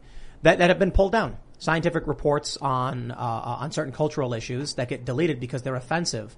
You'll end up with, in this instance, I think the CNN story is a really, really good example. Sanjay Gupta sitting down with Joe Rogan, finally being forced to admit Joe Rogan was right. A doctor prescribed his medication. And then what happens? CNN doubles down on the lie. Mm-hmm. To see big tech going after, doctors. Why? Look, man, I don't know what to say. What we've already said 50 billion times, and it just keeps happening. I'm not completely pessimistic because there's been just because something bad is happening now doesn't mean the world's going to end. Doesn't mean that it's completely over. There have been some gains. Like we were talking about Dave Chappelle getting defended by Netflix. It's a good thing. Netflix still kind of sucks, but I just don't know, man. Bill Maher, came out. He said he's not getting the booster, right? You've got Kyrie Irving coming out saying it's his body, his choice. He's got one life to live and one body to have. You've got Joe Rogan in his fight with Sanjay Gupta. And you have massive amounts of protests all over the world that we're not hearing about, including one developing right now in Italy. Well, to be fair, from CNN.com, thousands protest as Italy's COVID pass becomes mandatory for workers. They say anyone who is on a payroll in the public or private sector must have a green pass with a QR code as proof of either full vaccination, recent recovery from infection, or a negative test within the previous 48 hours. Employees who go to work without the pass risk a fine of up to €1,500, $1,730, and suspension without pay. Employers could also face fines if they allow staff to work without it. Wow. Yeah. That's it's substantially worse than here in the U.S. Exactly. And the way that they implemented this was really sinister because in Italy, talk of like a COVID vaccine passport. It was first deemed a conspiracy theory. It's crazy. It's not going to happen here. And then they started to implement it with restaurants and indoor dining. Then they started to implement it with travel, trains, buses, planes. Can't get on any of those if you don't have the green pass. And now their latest rule here, I don't even want to say rule. Their latest decree here by the Italian government is that you can't work in the public sector or private sector if you don't have a green pass. If you don't have a QR code that says the government allows you to work. And if you do work, you get a fine of €1,500. And you need a vaccine to be compliant every 6 months with this, quote, green pass or a test every 48 hours, which is unfeasible. So Gary, you had something to say? I got a question. Yeah. So what's the option if you say no to all this? You're going to jail. You're getting fined €1,500 fine for going to work and not having a green pass. Here's the best part. In the United States, if you are fired because you didn't get vaccinated and there was a mandate, it's considered a voluntary resignation. Oh, yeah. Wow. Yep. Yeah. Insult and injury. And in many states like New York, you lose unemployment benefits. So nurses that get kicked to the curb literally have to find another job right away to make sure that they could even pay the bills. So we're in phase 2. Italy went through phase 3 and 4. We're seeing a lot of countries implement the same policies only on different timelines, but they're doing the same thing. It's coming. It's already here. Los Angeles has some of the most strictest COVID-19 vaccine passports that they're going to be implementing. CNN has been cheerleading it, saying it's awesome, it's great. Getting permission slips from the government for every basic activity is so awesome.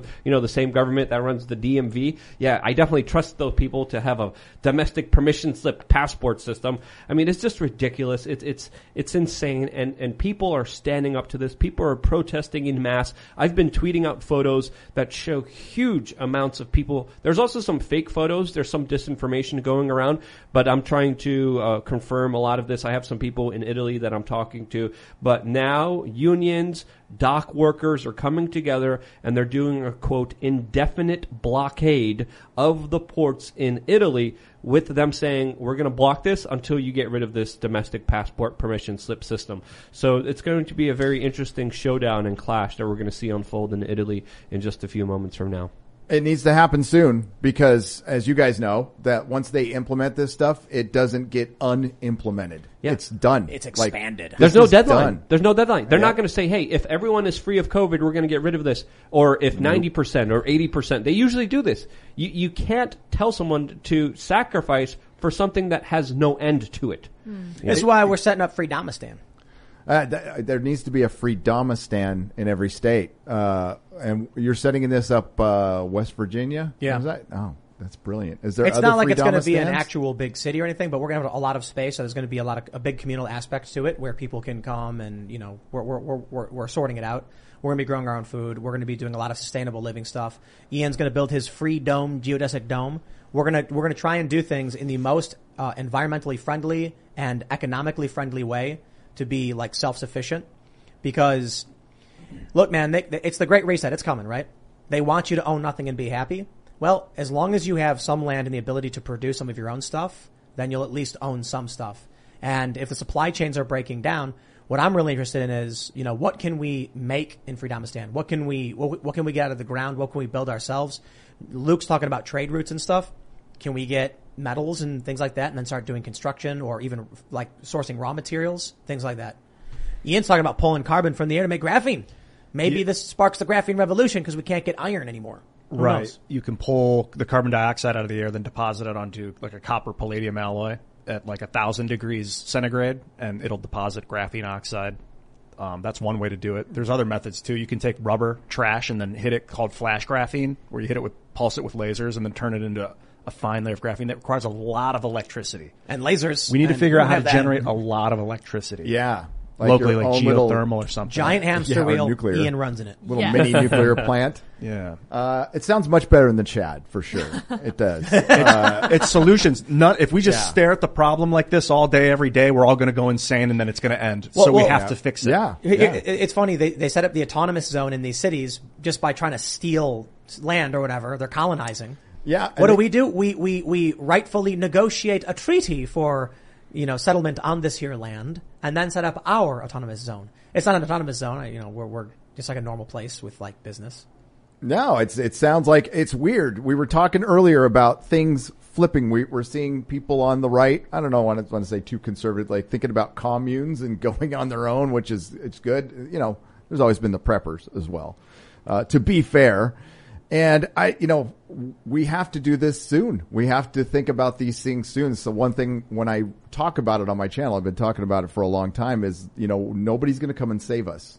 Like, nobody's coming in. Trump ain't going to sweep in and fix everything, even if he wins in 2 years. The midterm elections might be a slap on the wrist, but right now they're all in on this. Most of the government is in on this. They're just playing their stupid game and they're resetting on us. And there's stuff I'd love to say, but I didn't want to say it, you know, on your channel, you know, when we were talking about earlier, and I won't say it here, but, you know, until we decide we are going to end this, those rules, like I said, are implemented. They're implemented. They're not going away ever. And now this word mandate is just part of our language now, and we're completely cool with it. So we went from emergency provisions, mandating that people stay at home for a couple of weeks, to Gavin Newsom mandating what a business can sell on a toy aisle, you know, and that's why we chose West Virginia. You know, you could choose New Hampshire, Florida, Texas. I think Texas is too dense, and that means it's susceptible to, you know, leftist manipulations and things like that for a variety of reasons. What happens? We see this in West Virginia, where there will be like a gun range, a shooting range, and it's noisy. There actually is one up, you know, not too far from here. It's a public land where people go shooting. You're not supposed to use it as a range, apparently, but people do hunting training or something. All the neighbors can hear the gunshots all day, every day, and they're fine with it. But liberals are starting to move in from D.C. because they want to get away from the nightmare they created and go to West Virginia, where it's conservative. When they move in, they're told, when you buy this property, you sign this disclosure acknowledging there's a shooting range, you know, on the other side of the street, which presents some dangers, risks, and a noise issue. But you accept these things when you move in. And they say, yeah, no problem. Then they tell their friends to move in and say, once we get enough people, we can vote to shut down their range. Huh. And that's what's been happening. Things like that. There was like a farm that had like a dairy farm, and it was stinky. And so people moved in and they were like, you acknowledge there's a farm here. The smell is, you know, something that people are concerned about. They said, no problem. Once they sold all the land around it, the people voted and said, shut the farm down. Mm-hmm. And then all of a sudden you own this land and they're like, sorry. The cops come in and say, the people have spoken. And then you can't run your business anymore. That's what you got to watch out for. That's why I'm worried about, you know, Texas, because it's happening in West Virginia too. Now that's because West Virginia, people don't know this, is about an hour from DC. It's not that far away from DC. So New Hampshire might be a good idea, but then New Hampshire is, I think New Hampshire, what it has going for it is a free state project, which is protecting it and expanding the freedom. West Virginia has the inverse problem. They have a lot of people trying to come into the eastern part. That being said, though, West Virginia has lost a ton of liberals from the other more urban cities. So I think West Virginia is a good bet. New Hampshire is probably, I think in the long term, we're actually looking at setting up shop in some capacity in New Hampshire. So maybe buying a small piece of land. That way we have a place to be in New Hampshire in the event the Free State Project becomes very prominent. Because as long as I've been telling Luke nonstop, like New Hampshire is a great place. Blasphemy. That's a lie. Blasphemy. I've been screaming about New Hampshire forever. I've been sending you property there a few weeks ago. Luke sends me Zillow posts. I'm like, dude, this is good right here. Because there's already a freedom stand there. There's a great guy called Jay Noon. He could fix and build everything. He's been teaching me. Pretty much doing man camp, which he does, and he helps people figure out how to get out of the cities and learn to actually be self-reliant. He's a great guy, Jay Noon, if you haven't heard of him. Great, awesome part of the Free State Project. But he has his own Freedomistan in New Hampshire. I want to build a forge. Yeah, and there's a lot of freedom in New Hampshire and a lot of opportunity. So I love it there. I go there for the summers, Florida for the cold winters, and of course I'm here with you guys for the foreseeable future. Texas is doing all right. Yeah. It's really dense so though. Far. And you got that border problem, right? These people flooding in through the border is a big risk to Texas in terms of maintaining, their sovereignty. California. Yeah. No, California was fine 20 years ago. Mm. California was fine. Like when I was growing up thinking about like San Diego was a right-wing military town and Los Angeles was pretty centrist. San Francisco was always weird, but it never ran the state. Now it runs the state. And now we've seen what happened like Nevada, Las Vegas. They had these like crazy mask mandates and I was just like, God, gangsters used to run this town. I was just there. And I'm like, it's so conforming. And it was kind of a turnoff. And then Arizona's the same way. So I wouldn't be surprised if Texas flips, if Florida flips. It just depends on what county you're in. They're at this close. Point. So Texas and Florida are like teetering between left and right. Now there's been some big changes, like on the border, it went Republican. Miami went Republican. West Virginia is the second most Trump supporting state in the country. And so I'm like, I like it. New Hampshire is good, but I think in order to get a good space, you got to be like, you got to be kind of far away from the urban center. Mm-hmm. Whereas here, we get West Virginia. We're in the tri-state area, but we're setting up Freedomistan in West Virginia, and it's like an hour and a half to the airport. So you still get a big urban center airport, not too far away, but not too close. We weighed a lot of options. I mean, I was looking at northern Maine. I was like, I'll take what I can get, but satellite internet, it's not going to cut it, and bringing people out to the middle of nowhere is too difficult. We looked at rural Pennsylvania. That would have been awesome. I really wanted to like find like a dying town and bring industry back and just like get more jobs and stuff. But maybe we'll do that with the Freedomistan area, and more people will find jobs, and more industry will grow, and we'll be investing continually in the space to build stuff and set up a business. Luke wants to get have his own gun shop, so that would be fun, and a training facility, and growing our own food. Hell yeah. Yeah, owning a shop was brilliant. It was the most freedom I've ever had, well, except working on a YouTube channel. Mm-hmm. It's great being your own boss is That's the American dream, and you don't need to be rich. I never made a ton of money at the comic store. I was so freaking happy for most of it. And I'm happy now, except for the world falling apart around us. I'm happy. It's hard to work out in my head sometimes, but yeah, I guess the only problem I had about moving out of California was finding internet. I mean, that was, like you said, satellite internet's not going to cut it. So I'm going to have it put in myself. Yeah, that's what we especially did here. Like you have, if you go too far out, there's no way you're going to get it. That's the only problem, because I would love to be out in the middle of nowhere near a city, not even within 100 miles. Yep. But that's not an option. right now. There's still a ton of country. I mean, Texas is cheap. That's even now, like compared to California, everything's cheap. Mm. So yeah. Crazy prices, man. But how about we do this? Super chats. If you haven't already, smash the like button, subscribe to this channel, share the show with your friends, become members at timcast.com to help support our work. And we are having an event coming up, October 23rd. Tickets sold out basically instantly. However, so the initial plan was we were going to give a day's advance notice to members who gave $25 or more. We're keeping it locked at that level because $25 members are still struggling to get access because of like the high demand. But some people are canceling periodically and tickets are opening up. So the best I can say is I apologize for the kind of chaotic nature of this. We are going to be opening up an auction to members so that we'll have 5 auction slots where you can, choose how much you want to pay. And then this was our compromise. Like we can have people who don't have time to like try and be there clicking the button every few minutes. But we can also, the people who have time to dedicate can get the ticket for free. Other people can just support us by doing the auction system, and then we'll get people to come and help support the event and everything like that. But people are canceling sometimes. And I did see a super chat from one person who said they needed a ticket for their girlfriend. She was able to get one, so I'm glad to hear it. And if you send in emails, we will respond. We might be able to accommodate some people who got, the short end of the stick due to how the system was operating. So we're going to try and make sure we can do to the best of our abilities, helping people out. I gave out some tickets to my audiences, literally minutes gone. Yeah. I was like, what? This is crazy. Yep. So, yeah. People want to come hang out. We got to expand this, grow this, build this. Oh, man. We could do a stadium, like a stadium, but like a big auditorium. But then it's just more like it's not corporate. The same thing. What we're planning on doing is it's not a bar. It's open to all ages. I think you have to be 18. I don't know, but so it's not all ages, but it's like 18 and over. And we're gonna have a stage, and there's gonna be some comedy from Ryan Long, so it'll be fun. All right, let's read some of these super chats. Smash that like button if you haven't already. Joshua Hickey says. Anyone else see Peter Thiel donating to people running against the likes of Liz Cheney and other swamp creatures? Said he wants Trumpism to continue for generations in the same ilk of DeSantis. Interesting. Mm. All right. Chef Ez Does It, Tim Pool and NerdRotic, the ultimate team up. There you go. Nice.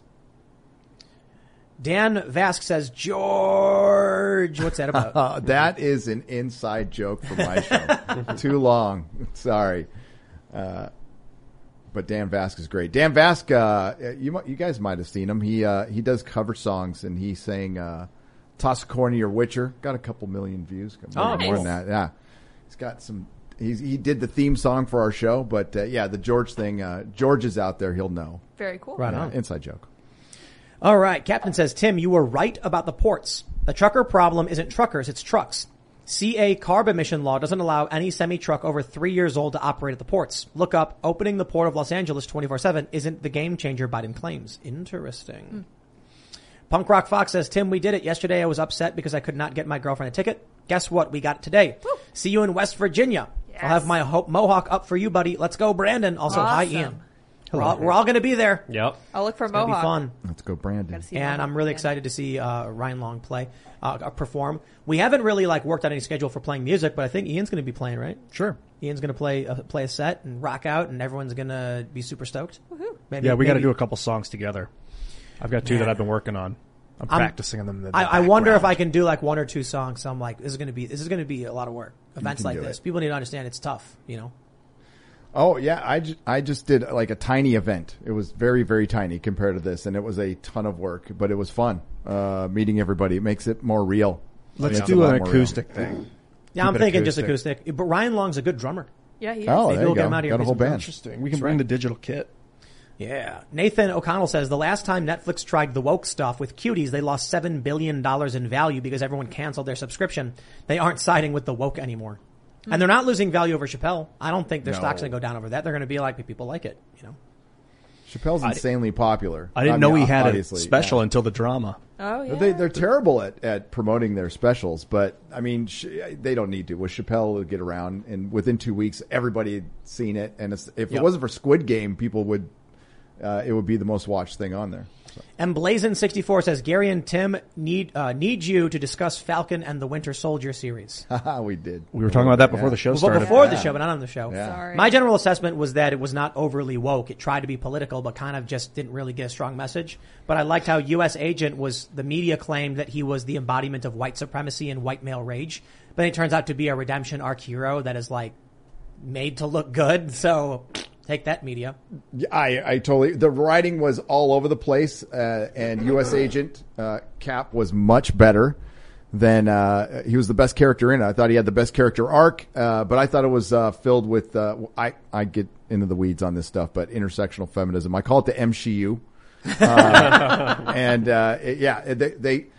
It's a long story, but it goes back to Captain Marvel, and, you know, awful at the movie. End... Yeah, terrible movie. But at the end, they had Falcon. Falcon didn't even fight his own bad guy. Oh, I call her Freckle Jesus, but she came up and she got killed. She got killed by Sharon Carter. So why are you not even fighting your own bad guy at the end? And people say, "Oh, you're just nitpicking stuff." But no, if you watch the entire story, Falcon he deifies his villain, who is basically the head of Antifa. She's like a and he's like chewing out, doing this, he's projecting right in front of three politicians that just happened to be standing there that survived a plane crash. And his big suggestion or helicopter crashes, do better at the end. That's what it is. You know why I didn't like, Captain Marvel? And I thought a lot about this. I watched a video comparing Captain America to the film to the Captain Marvel film. And they're like, in Captain America, you have Steve Rogers. He's weak. He has no strength, but he has good moral character. He's willing to stand up for those and stand up for himself, even though he knows he'll lose. Here's a scene where he throws himself on top of a grenade, proving that even though he isn't, a strong physically, that he's a good person who's willing to do what he has to do. He's then granted power and then he has the strength to back up his ideals. Captain Marvel was always strong, and her powers were locked away by a man. Mm-hmm. So in the Captain Marvel story, she's mean, she's nasty. And in the end, she doesn't have a redemption arc. She has a self-realization. Huh. I actually found her to be the villain.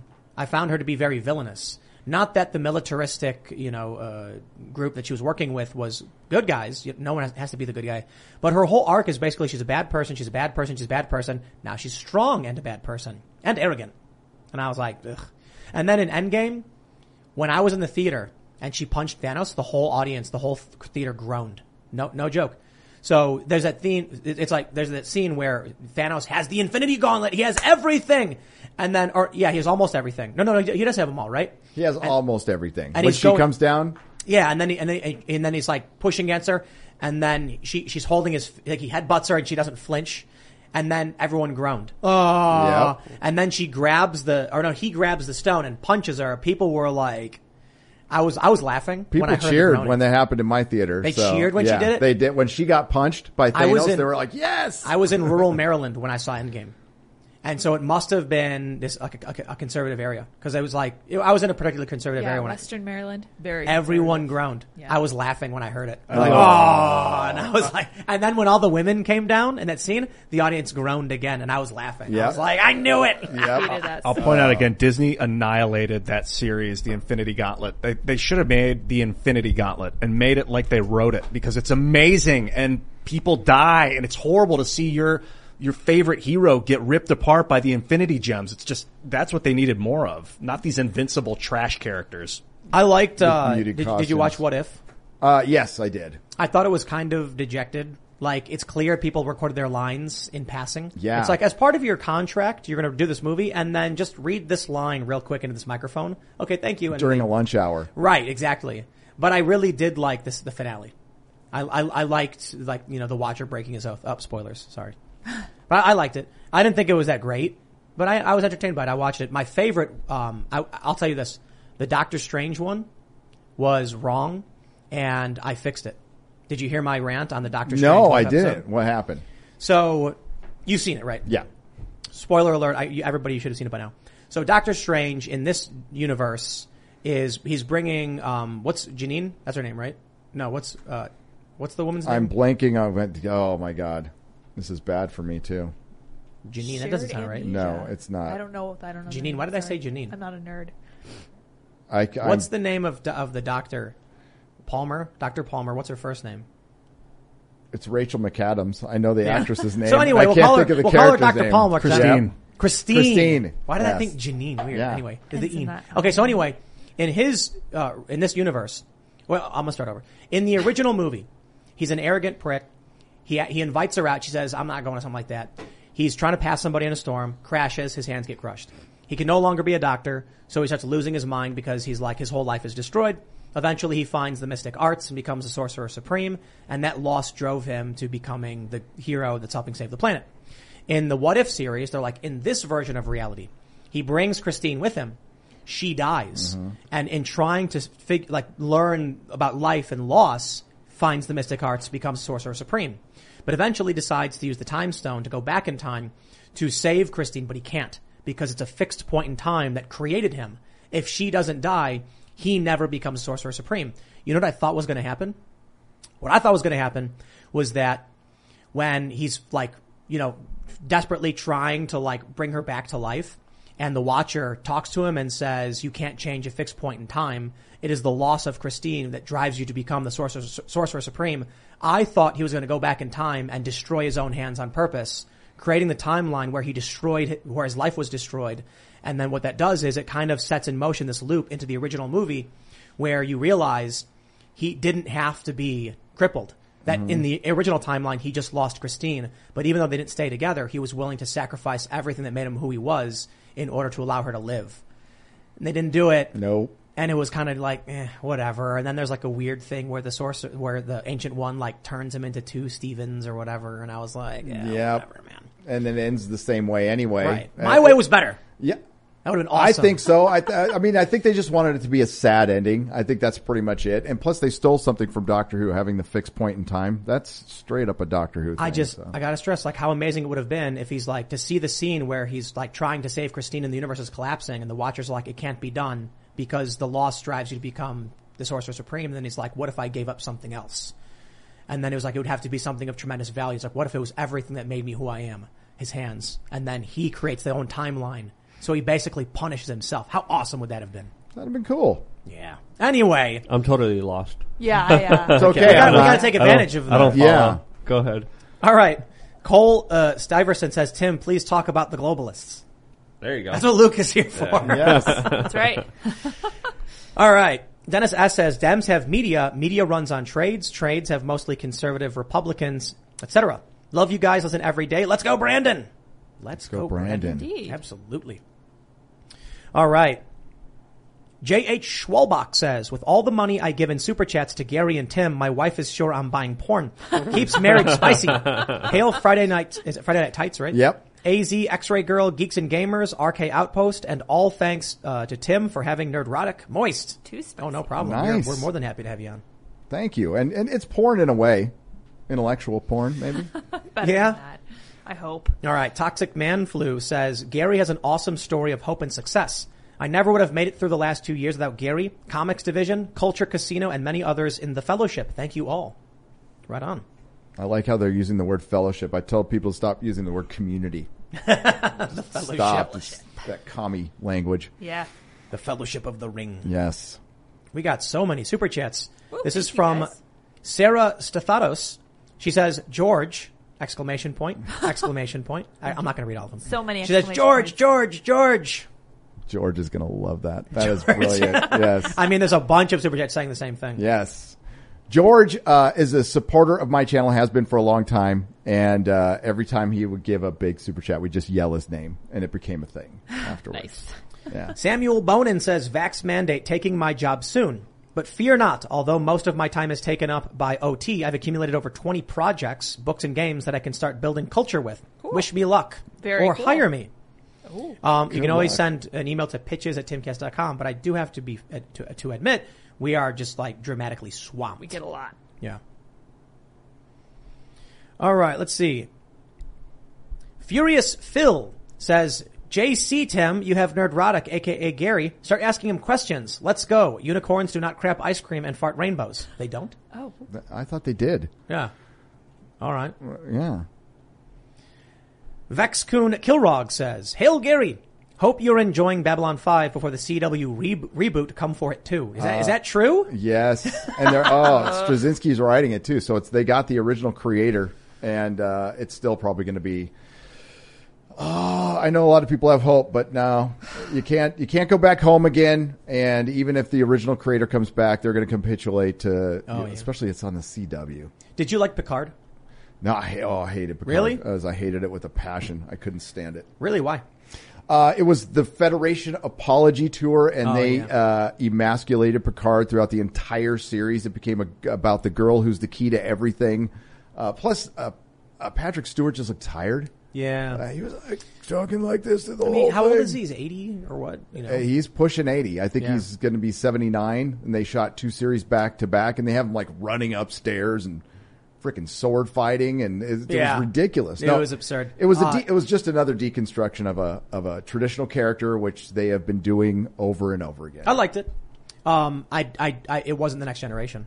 It was just kind of like going to a old reunion of friends and seeing Riker and Deanna and Picard, and I was like, oh look, there they are again. I would love to see a continuation after Deep Space Nine, and they haven't given us anything meaningful. It's just been reboot and prequel, and I'm just like, so what happens? You know? Well, they'll probably eventually get around to it. They've got like three other shows coming out, supposedly. I guess the one reason I liked Picard is finally I'm like, they're showing us something after Deep Space Nine. Because that really bummed me out that we get the Dominion War, and then it's like, let's go back in time and talk about stuff. Like, no, what happened? This was big. The Cardassians, come on. There are four lights. Oh, come on.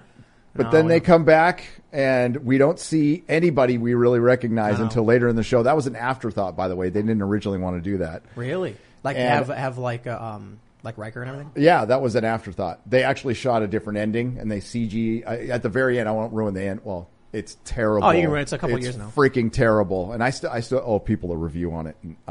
I think it's the Last Jedi of Star Trek. I think it's the worst. Wow, I didn't think it was that bad. Oh. I reviewed every episode. I was like, I felt like I was having an aneurysm by the end of each episode. The Last Jedi is the worst piece of media. But have you heard my theory on this? No. Rian Johnson sabotaged Star Wars on purpose because our culture is stagnant. Have you seen Knives Out?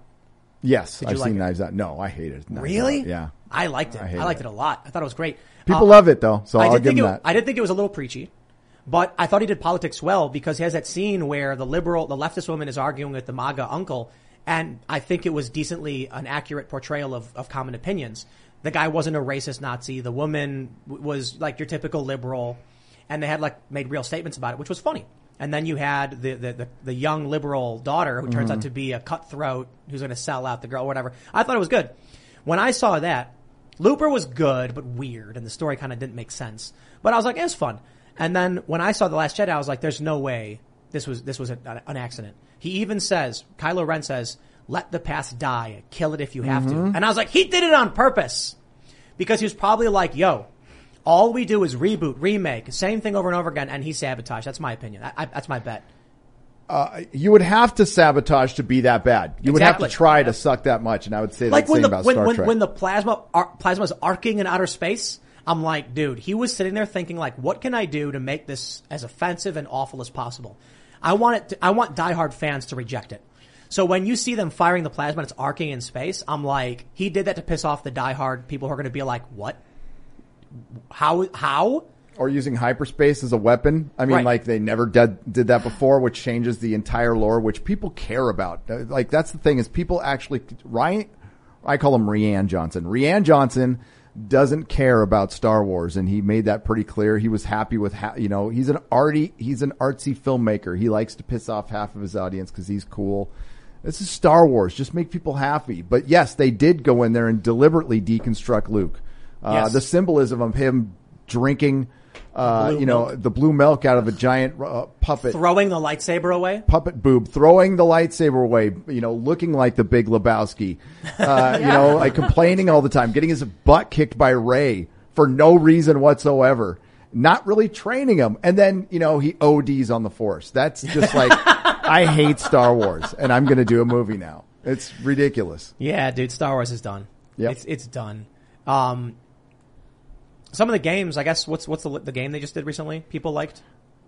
But I don't even know. Knights of the Old Republic? Yeah. No, that the OG Knights of the Old Republic was amazing. And they have a writer coming in to screw that. Do you need that? I mean, you just said it's amazing, and I'm not the biggest gamer in the world, but you said it's amazing. OG Does it need Coder, to be changed? Bro. It was one of the best games I've ever played in my life. Yeah. I was addicted. It was so good. So good. They brought in a writer who one of the writers who likes to drink fake geek tears, one of those type of people who just hate the fandom. That's part of the thing. I defend the fandom once in a while. They get picked on a lot by creatives and stuff. Always have, but it's always been behind the scenes. But now since social media is around, they love saying things like toxic fandom or incels and all that, or you live in your mom's basement. It's like, I thought you were supposed to be for the nerds, the nerds. I'll just put it this way. I think we share a lot of opinions with a lot of people who are upset about the destruction of this content. And what the room we're in is anything but a mom's basement. Mm-hmm. We are well-mannered and developed adult individuals who enjoy entertainment of the sci-fi and fantasy nature, and it's being ruined by people who don't care about it, who have been handed the reins by big corporations. And I think that their goal is they take a look at their market share, and they're like, we got too many dudes. How can we get more women involved? And they're like, what do women like? And then they just make some mash-up garbage. It doesn't work. Mm-hmm. Well, they bought Star Wars to bring more boys to Disney. That was the whole point of doing it. They nuked it. The sequels were just the worst garbage I've ever seen in my life. First of all, Force Awakens is a shot-for-shot remake of A New Hope. Yes. And then you get The Last Jedi, which is the worst film I've ever seen in my life. At least The Room is funny in how bad it was. It became a cult classic. And then I just love... the Emperor is not dead, actually, and The Last Jedi didn't matter, and he's here. And my favorite part about it is he wants to be Rey. Like, the Emperor is like, I'm going to be a young woman. And then he's like, strike me down, and I will possess your body. And then she goes, never! And then she strikes him down. I'm like, what? Yeah. And he kills himself at the end. No, he becomes Rey. Like he said. Yeah, the way he set it up, you're right. He should have won at that point, and he didn't. Or did he? Who knows? Maybe he was transitioned. Lying. He did. But that was the weird thing to me when he was like, I will take over your body. I'm like, that's really weird. It is. Yes. The Emperor was trans the whole time, and that was the character arc. He wants to be a young woman. And then I guess he wins, though, because she kills him. So And then kisses Kylo Ren. Weird. That was the Emperor the whole time was just like, that Han Solo is kind of hot. Yep. Gosh. And then you get, Han Solo dies, and then he's like, well, he still has a son. Do it. He looks him in the eyes. Do it. All right. Falconizer says, NerdRotic, Geeks and Gamers, and Timcast need to team up to make sci-fi content. We cannot depend on the entertainment industry to entertain us anymore, so we have to make our own entertainment. I'm down. I've been saying before, we want to do like a comics section, kind of like Shonen Jump, where we do like a few weekly releases of various series. So if you know people who have good story ideas and they want to just start cranking out weekly chapters or something, we'd be down. I'd be down for that. I don't know if you guys are. There are hundreds of them out there. Hundreds. Thousands. Gotta find the good one. You gotta find the good one though. So yeah, I mean, they send me stuff. If I saw something great, I'd send it your way. Make sure it's good. Yeah. Make sure it's really, really good. I basically just, I think the comics are all regurgitated at this point. I'm not entertained by them. I used to love the Justice League so much. The stories were big fan, and the X-Men when I was little. Now I started to get into manga and anime, and now I just think they're doing a better job. My Hero Academia does superheroes better than comics today. I mean, you got, that's just, it's kind of amazing. That's the case. Yeah, I wouldn't read manga or watch anime for the long. I mean, I like some of the anime, but manga I would not read. For one, it's reading backwards, and I never. I was an American comic book snob, but people have sent it to me, and I'm into Death it now. Note. Yeah, Death Note's good. I like Death Note a lot. I like Attack on Titan. I haven't watched a whole lot of that. Somebody sent me a bunch of One Piece, so I'm getting into that right now. I haven't gotten into that. The problem is it's so big. I'm kind of like, ugh. It's big. Yeah. It's taken me a little while to even figure out what's going on. And then they finally sent me a Blu-ray of My Hero Academia, which my kid has been trying to get me to watch. It's brilliant. I really like. I think they do superhero so much better than. Yep. And it's original, And to see anime doing original superhero stuff. I'm just like, man, Where are you at, America? They gave it up. They had it. We created this stuff in the 50s, the golden age, all this stuff, these superheroes, and now it's just trash. Stanley, one guy can do that again. Japan is so far behind because, there are gay characters in there, but not everybody's gay. So once everybody's gay in manga, then they'll catch up to America. There's a lot of good stuff, but I definitely would like to make some comics, have some of that content and maybe even make our own shows and stuff when we get to that point. There's a bunch of stuff that I haven't been watching a whole lot recently, but someone mentioned Era Fuera, I think, Fuera, I'm pronouncing it wrong, I don't know, was a show I watched a big chunk of until I reached I watched every episode until the latest, and then I'm like, okay, I binged it, now I gotta wait for them to do more episodes. Black Clover, a lot of fun. I guess people don't like it. I thought it was cool. My Hero Academia, I thought was really great. I used to read every single Naruto when it came out every Wednesday at the Scanlation every Wednesday for years. So I'd be totally down to make some fun new cultural content and do these comics. Did you see the Donald Trump and the Death Note one shot? No. They made a legitimate canon Death Note chapter with Donald Trump in it. No way. Yeah, so it's basically a kid gets the Death Note and decides to sell it and Donald Trump is like, America will give you, $50 trillion, something like that. It's good. I thought it was great. All right, let's see what we got. Spider Bro says, hey guys, huge fan. And you're right. Me and my cousin tried to get breakfast at IHOP, Denny's, and Waffle House. Both IHOP and Denny's were closed, and Waffle House was only taking to-go orders because they only had 2 employees. Wow. Mm-hmm. That's brutal, dude. This is stuff I have never seen. I mean, this is kind of the beginning, the breaking down. When you see the organized gangs going in and shoplifting out of Walgreens. Yep. I saw one guy. I won't repeat his name here. He retweeted and saying, this is what you get when the chain markets come in and take over the mom and pops. He's not totally wrong, but this is happening to the mom and pops in San Francisco too. They're just not videoing that. Yeah. It's happening to them too. That's society breaking down. That's the beginning. Darth Meerkat says, I can't wait to play The Division IRL. Have you played The Division? It's about a pandemic that wipes out a bunch of the cities, and then you're in part one, you're in New York, and it's pretty cool to be in Manhattan, and it's like an apocalypse, and there's rogue factions start taking over, so firefighters start they actually take flamethrowers and become actual firemen, and they're trying to purge the disease, and they end up going crazy and just killing anybody. They're like, it's too risky, they're infected. You have regular gangs, you have paramilitary groups. It was a fun game. And then in part two, that you're in DC. And it's like you're in the White House and it's abandoned. Yeah, fun game. I'll check that Plus, out. You get real guns. The guns are all based off of real guns, so it's fun. All right, Sarah Stathatos says, George. Uh-huh. Thank you for the big super chats to say George. Dragon Balls Deep says, good name. Nice. Tim, given all the gun stuff y'all do, you must get in contact with Mike Glover of FCS. He's the real deal. Yeah. Also, I want to see Dave Smith versus Vosh debate. Love the show. Shout out to Ian. Ew. Yo. Be good, yeah. I'd totally be down to host Dave and Vosh. That'd be fantastic. But I feel like, is Vosh the only one willing to actually sit down and express himself, his ideas?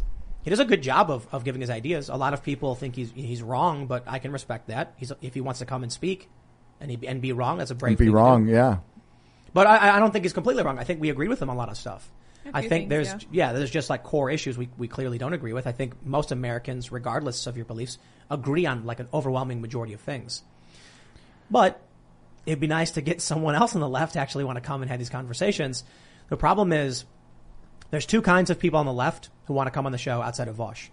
Either people who are small and don't have big channels, can't really articulate the thoughts as well, and are just trying to get some kind of, notoriety. Wow. Yeah. And people who are grifters who want to come on and do stupid things to make a scene and then get us in trouble and then make viral content for themselves. We should have Andrew Yang on. He sent us a gift. He sent a book to the... He did, but it came with a generic print instead of a signature. Okay. Aww. You can sign the books and just go that's this. That's cool. He sent us a book.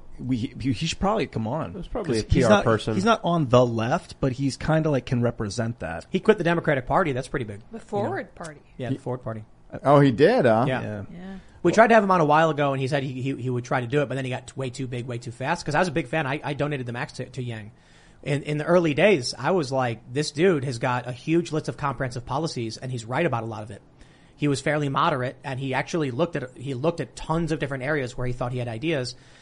And then he just kind of started playing ball with the Democratic Party to try and get support. And I was like, he worked for CNN. Yeah. I would love to talk to him, and I have a different point of view than Tim. Yeah. Scott Anderson says, Luke, 1,000 yards forever. What's the current rate for 50 BMG? Got a story for you, Tim. What is the best way to get to one of your reporters? I think it's what, tips at timcast.com? Probably. Info. I have no idea. You can email pitches at timcast.com. We're really trying to, we gotta get to that point. I try to let you guys know, a lot of the stuff that we're doing outside of the show is we're investing in. Doing new shows, it's not easy to just make a show and then try and make money doing it, Mm-hmm. So we're really hoping that other shows can become, new ways to get new people to be involved and things like that. But, we're working, we're growing. All right. Let's read a couple more just because we did talk quite a bit. Jerry Latt says, hey, Tim, 10 years working maintenance on metal container closing machines. The information on this process at times can be esoteric. I imagine it could be useful to your future endeavors. I'm willing to give advice and help you choose that path to work on metal container closing machines. Maybe for Freedomistan, we could use something like that.